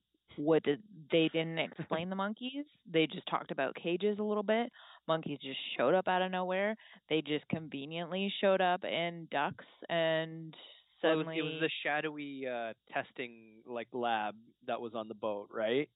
The, those are the, the monkeys so that you're talking monkeys I I was totally okay with that because it led to one of the best scenes in like the entire franchise, uh, which is cook? when no, not with the cook when they're chasing the woman through the ducks and she's Oh. getting chased by monkeys and then she drops out one of the edge and the guy the creepy guy who is supposed to be our protagonist at that point he has like the the moat boater and she just drops out of the ceiling yells monkeys takes the the fan like shoves it up the duck and then they all just like run into the fan and get incinerated or whatever Uh, that was I good. also Oh, sorry. I was just going to say for her in terms of plot development, like that movie really showed me that she was not a good she was not good for the part because of the fact that she is supposed to be making you confused as to whether or not she is still possessed or like what is going on kind of thing. And I think she was supposed to kind of semi be showing that she wasn't possessed or that she wasn't showing symptoms of possession. She did not do that. 'Cause she's she's kind of always like straight to freak out mode. Yeah, when like something's she's going like wrong. everybody's trying to kill me and stuff, which is a great way to wake up when you've been in a terrible situation. Like I get it. You're still just like I woke up on a boat. What the hell? There's I'm the only female other than Granny over there on the entire boat and they're trying to like do tests on me. Obviously, I would be like trying to murder everybody, but like she just doesn't do a good job of portraying I think what they were trying to get across in that character. Yeah, I mean, like I think they were going for the big what? I think they were going for like a big twist at the end, and it just like it didn't work because like you're right, It she did not sell it. Also, like they decided to say that like oh this whole time the other guy who was supposed to be the protagonist, so there was like the soldier protagonist and then there was the creepy guy protagonist, and then they're like oh this guy has actually been infected and has been evil this whole time, but it's like he never showed signs of that either. So it's like yeah, they didn't really know what they I- were doing. They just wanted a twist. I I think they they just they they did that twist, but they didn't earn it, so it didn't land like at all. It was just like, oh, out of no, they just have one conversation. It was like, oh, but you were alone with me, so you're the demon, and then that's it. Like that's the yeah, twist. they should have Oh, okay. like started it way earlier of like making us question who is the one that's possessed. Is it her? Is it not? Is Yeah. it someone else? Whereas at the end they were just like, ha, plot twist in thirty seconds. Blah blah blah blah blah. they they also didn't give that guy anything to do to give him a chance to show like okay maybe it's me like not like to foreshadow a little or even to like question his character it was just he was always like oh i'm always helping that's Yeah. it it's just They also could have shown a scene of his stomach like rumbling or something. Like there could have just they could have alluded to like more than one of the people potentially being the infected one. yeah. Even him like ducking into a dark hallway. Just like one one quick scene he's like snooping around a little bit. No explanation. He's ducking into a doorway. And then afterwards the the patient got out. So maybe it was him like Also, he's a doctor and so when they're trying to talk to him about like doctor stuff and he's just like, "No, I'm going to protect this woman that I met 5 minutes ago." like it just it doesn't make logical sense in terms of the fact that he doesn't know this woman at all, etc. yeah but um going going back to the uh the the favorite scene a little bit i think uh for me it had to be when the the cook was fighting the monkey the first monkey. Um i don't know why. Not not because he's filipino. And there's i was surprised to see a filipino in this movie but um just it was like it was it was a fun scene when he was just when he cooked it. Like when he he killed it by like jamming it into his frying pan that Mhm. uh, that was kind of unexpected considering how the rest of the movie was going. But that was yeah that was a fun fun little bit. The way that they said that the the virus mutates from host to host kind of was almost like cleaning up the fact that the zombie acts very different in every single actor that plays the zombie including the makeup used on the zombie like that part i just found kind of like a, a nice way to kind of clean it all up and why they still needed the original um virus which I which I liked because in this movie especially the makeup was very different. Suddenly they had boils and like blisters all over their face which they did not have that same effect in any of the other movies to the same degree. Like they might have had little blisters, but this one was just like blisters all over your face. Yeah, I liked the initial ones better because it seemed like it was a bit more grounded. Um, one thing that I liked that uh, I think Quarantine One did is they showed like one guy who had broken his leg, like they show him walking on it later, and it's like because Yeah. they wanted to have a gross out element to the zombies, and it's like that's one that makes sense because he's dead but still living, but it's like a normal person wouldn't break on a, or be walking on this leg, but he's still going on it. Um, whereas like uh, by Rec Three and Rec Four, it was just like oh they're just as crazy as zombies as we can make. And it's like it was too over the top at that point. not to mention quarantine 2 where the guy with parkinson's just automatically had full use of his whole body when he turned into a zombie Like minutes after. yeah after getting a a rat bite on the top of his head Yeah. but let's not revisit that one Honestly, it just seemed like a group project that just went so many different ways, and everyone was just like, Hi, I'd like to submit my project separately because I hate the rest of the group by the end of it. wait for which one For all of them. Like each one was just, I mean, one and two were together. They were the first two projects, but then the last two were just like, Hi, I hate my group to the point where I am happy to get a terrible grade on the team part of this, but um I want to submit what I did because I actually did the work. if you remove Rec Three, then one, two, and four make sense as a trilogy. Um, but Rec Three is also the most fun, so I wouldn't want to remove it. Yeah, I mean the the easiest way to handle that would just call Rec Three like a it's just a different movie, like Zombie Wedding. Just take Rec out of it. Yeah. It's like the Hobbs and why Shaw. why even have Genesis? Like Genesis has nothing to do. Just till death do us part. Something I don't know. Also, I'm not so, so uh, no, no, no, no. I'm going to say I have watched so many kind of religious tied in paranormal movies, horror movies. This this whole thing did not follow any of the really basic exorcist concepts um any of the basic kind of priest elements.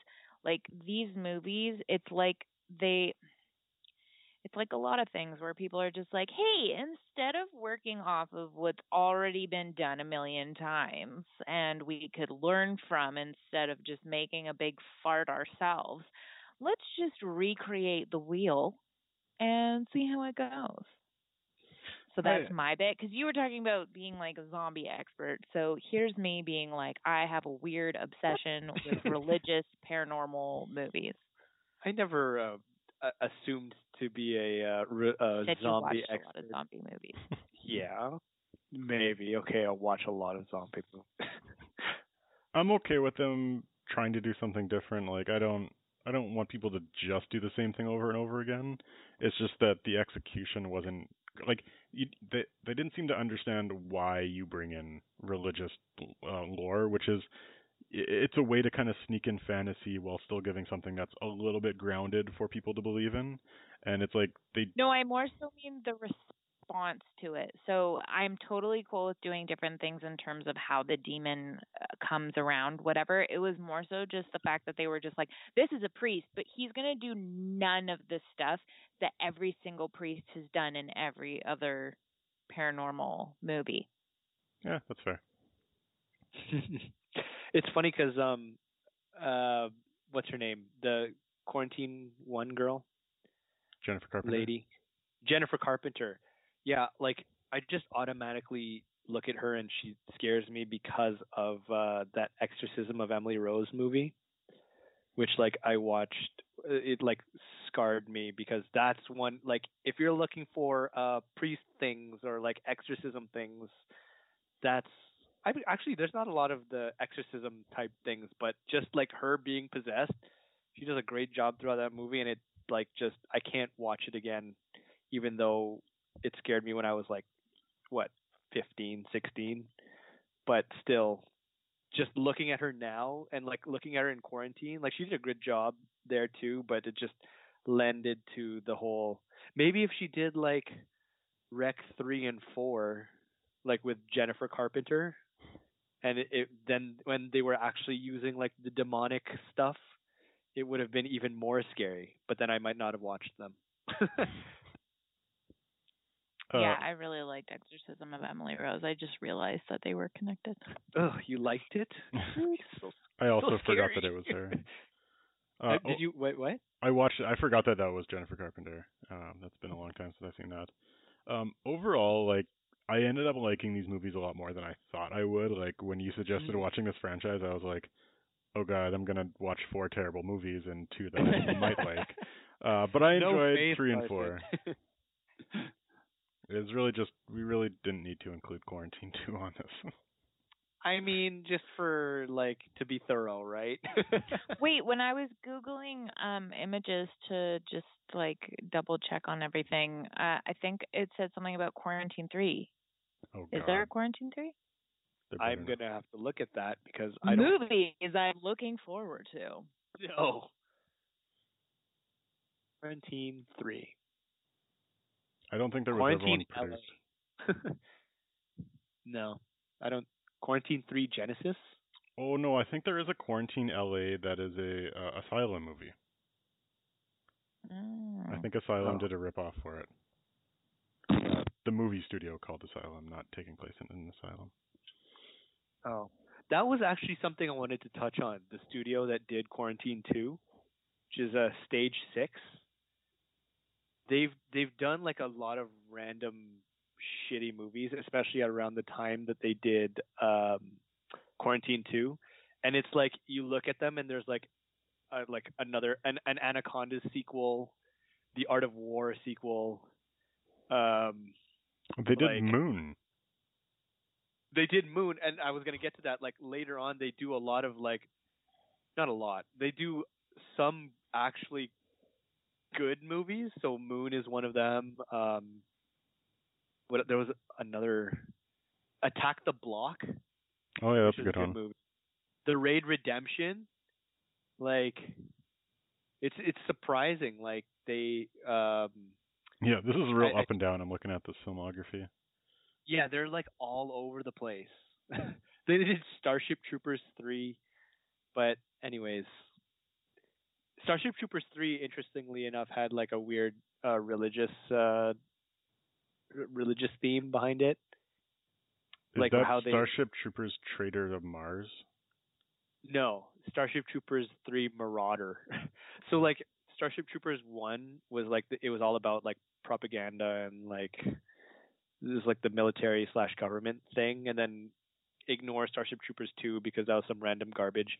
But then Starship Troopers 3 was like they went they tried to do that uh that kind of like uh satire of like a theme and they chose like I think religion. I don't remember that well, and I don't know why I'm talking about it right now. But anyways, I do Uh, want to ask one question.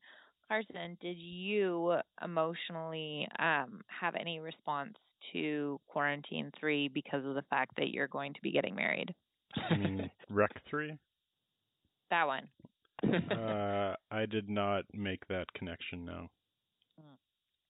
Carson's having a small wedding, so Yeah, I guess like if I had been planning like a large wedding, like maybe I would have connected that. But like our plan was always to have like a smaller wedding, and so True. I don't know the whole concept of getting all these family together. I'm just like, no, let's not do that. I think that's why it affected me that much because mine is more along the lines and like Faye wants to do a whole dance and everything too, and it's like they did it in the movie. What if it happens to, to us? Like I can't kill my mom. Anyone that gets bit by a dog is not allowed to come. Yeah, Well- actually, that's fair. Although it is interesting having a wedding in quarantine to kind of make that connection. Um, but yeah, like Rec Three, they don't actually. To one of the points that Paulo made, they don't do a lot with the wedding. It's more of a reception of like the wedding takes like 30 seconds of the whole movie. Yeah, which I'm totally fine with. I, I'm o- again like because we we had ta- I don't know why we're talking about this again, uh, but like they spend the whole first half of the movie like building up these two camera people that end up just like dying and you ignore. But it's like if you spent more time on the wedding and then we care more about the bride and groom, that would have made the second half that much better. which uh, which I agree with, but at the same time, I it's surprise. Well, it's great to me that I think they still did a good job throughout the second half, just having the bride and groom being compelling like characters that you. What's wrong with my voice? Excuse me. Like building them up to be compelling characters that you wanted to see survive together, but anyways. Yeah. I'll stop kicking that horse. Well, let's let's Your close it off. Your wedding's off. not going to turn out like that. Don't worry about it. You don't know that. Okay. I don't know. I might be. That would be fun. No. I mean, you are. a- Please record it. Please make sure someone records it, okay? We have Don't to put the record cameras down. everything. Everyone has a right to know what happened here. I will be that guy. Um, okay, let's let's close it off there. Uh, okay. Um yeah, so I, I like I hope you guys whoever's listening um that uh your wedding goes well. Um um I hope that your uh plane ride yeah, uh, and living in an apartment. You're so stuck on the wedding now. and what what else? Uh, don't uh trust on a SWAT boat. teams. Defund SWAT. I don't know. Um I was gonna ask this Uh, question at the beginning. Uh, like we're we're currently in quarantine in real life, and it looks like we are heading to like a, a wave two, so it's almost like a quarantine two. Uh, do you think our quarantine two is gonna be as bad as quarantine two? Probably. Um, I don't know if you substitute zombies with uh, difficulty breathing, then yes. And like a weird fever and stuff. Everybody's getting different symptoms. So it is mutating in each host. Oh my god. Maybe we should get on a giant intercom throughout the city of Toronto and just start reading scripture so that everyone infected will stop moving I'm unless they have gonna- hearing aids. I'm gonna start recording everything found footage style. Yeah. I'm gonna put a body cam on. Oh, I do have a GoPro. Everyone has a right to know what happened here. I'm not going to participate in actually trying to save us because I'm recording. I don't need my other hand to survive. I need to record. Well, it's Anyway. okay, Lauren, because according to the the laws of this franchise, you're a woman, so the men will just save you, right? Exactly. Except for I'll that just one scream in the corner. Sorry, that just reminded me that one useless guy in Rec 3 who was helping the the bride until he just got bitten when she had the chainsaw. Yeah, he like got bitten off camera, and he was just like all of a sudden a zombie. Oh shit. I mean, at the same time, like in if you're looking at this from like reality versus cinema quality, like a lot of people would have been in shock throughout all of these to a greater extent, and so they would have been fumbling, they would have been making a lot of mistakes, and there would be people that would have just shut off their emotions and just started getting shit done which I didn't find in any of these movies to that extent that I've seen in psychology books that I've read about this that like they're they still have an emotional response regardless of what they've been doing whereas the priest in quarantine 2 or in rec 2 even though he's a terrible character the fact that he doesn't hesitate in killing the one zombie guy that's the kind of response that you have when you go into this kind of fight or flight emotion.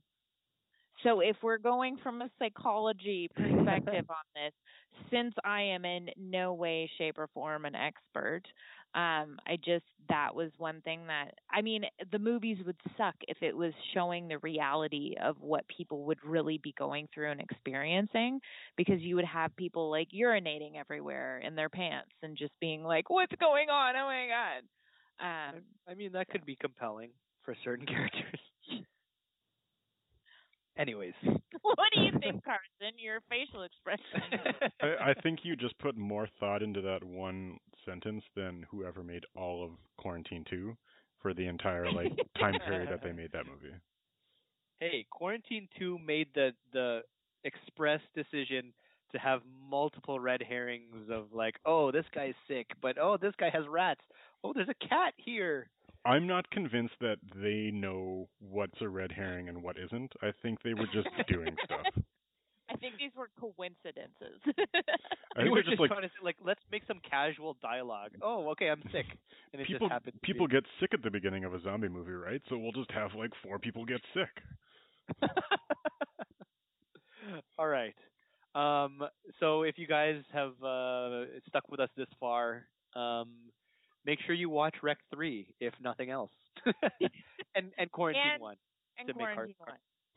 Um, But if you're going to if you're going to watch all of them, I would suggest watching the Rec one first and then watching Quarantine one because when you watch them backwards, the whole time you're just kind of just like, oh, this is the same. This is the same thing. Yeah. Oh. I would actually Whereas recommend just see the quality increase. yeah, I would recommend just like watching Rec 1 to Rec 4 and it's like even though I think Quarantine is a better movie, like you you're better off just watching the the, the original Spanish franchise on its own. it just flows better.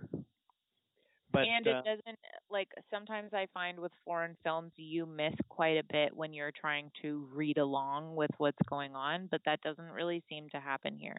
And maybe it's because I have very limited Spanish that I could kind of understand what was going on half the time, but I didn't have trouble following along.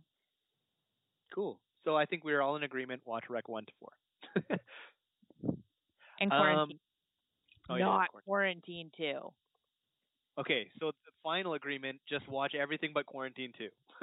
Yes.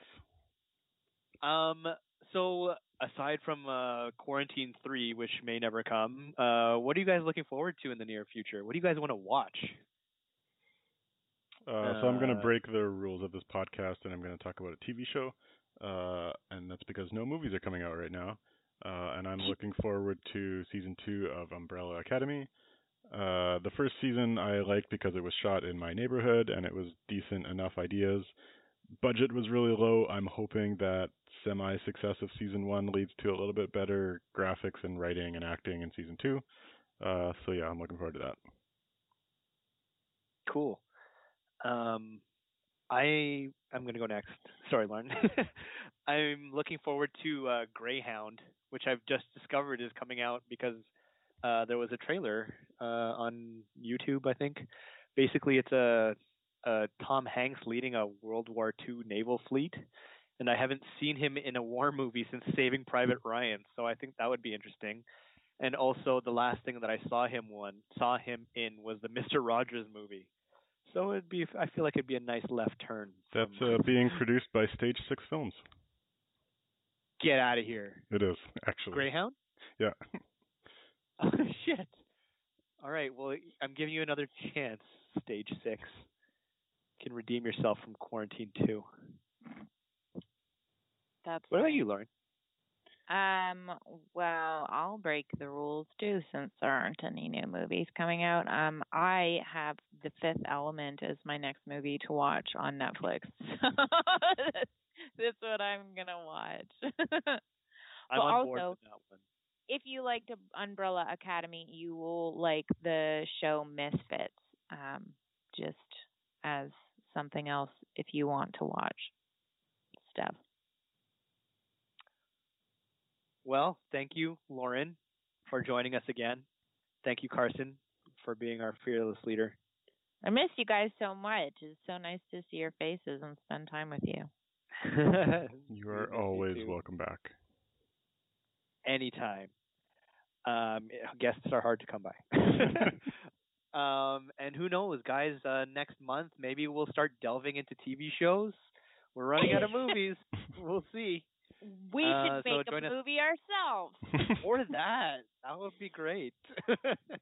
so join us next time on Houston. We have a podcast. Bye. Bye.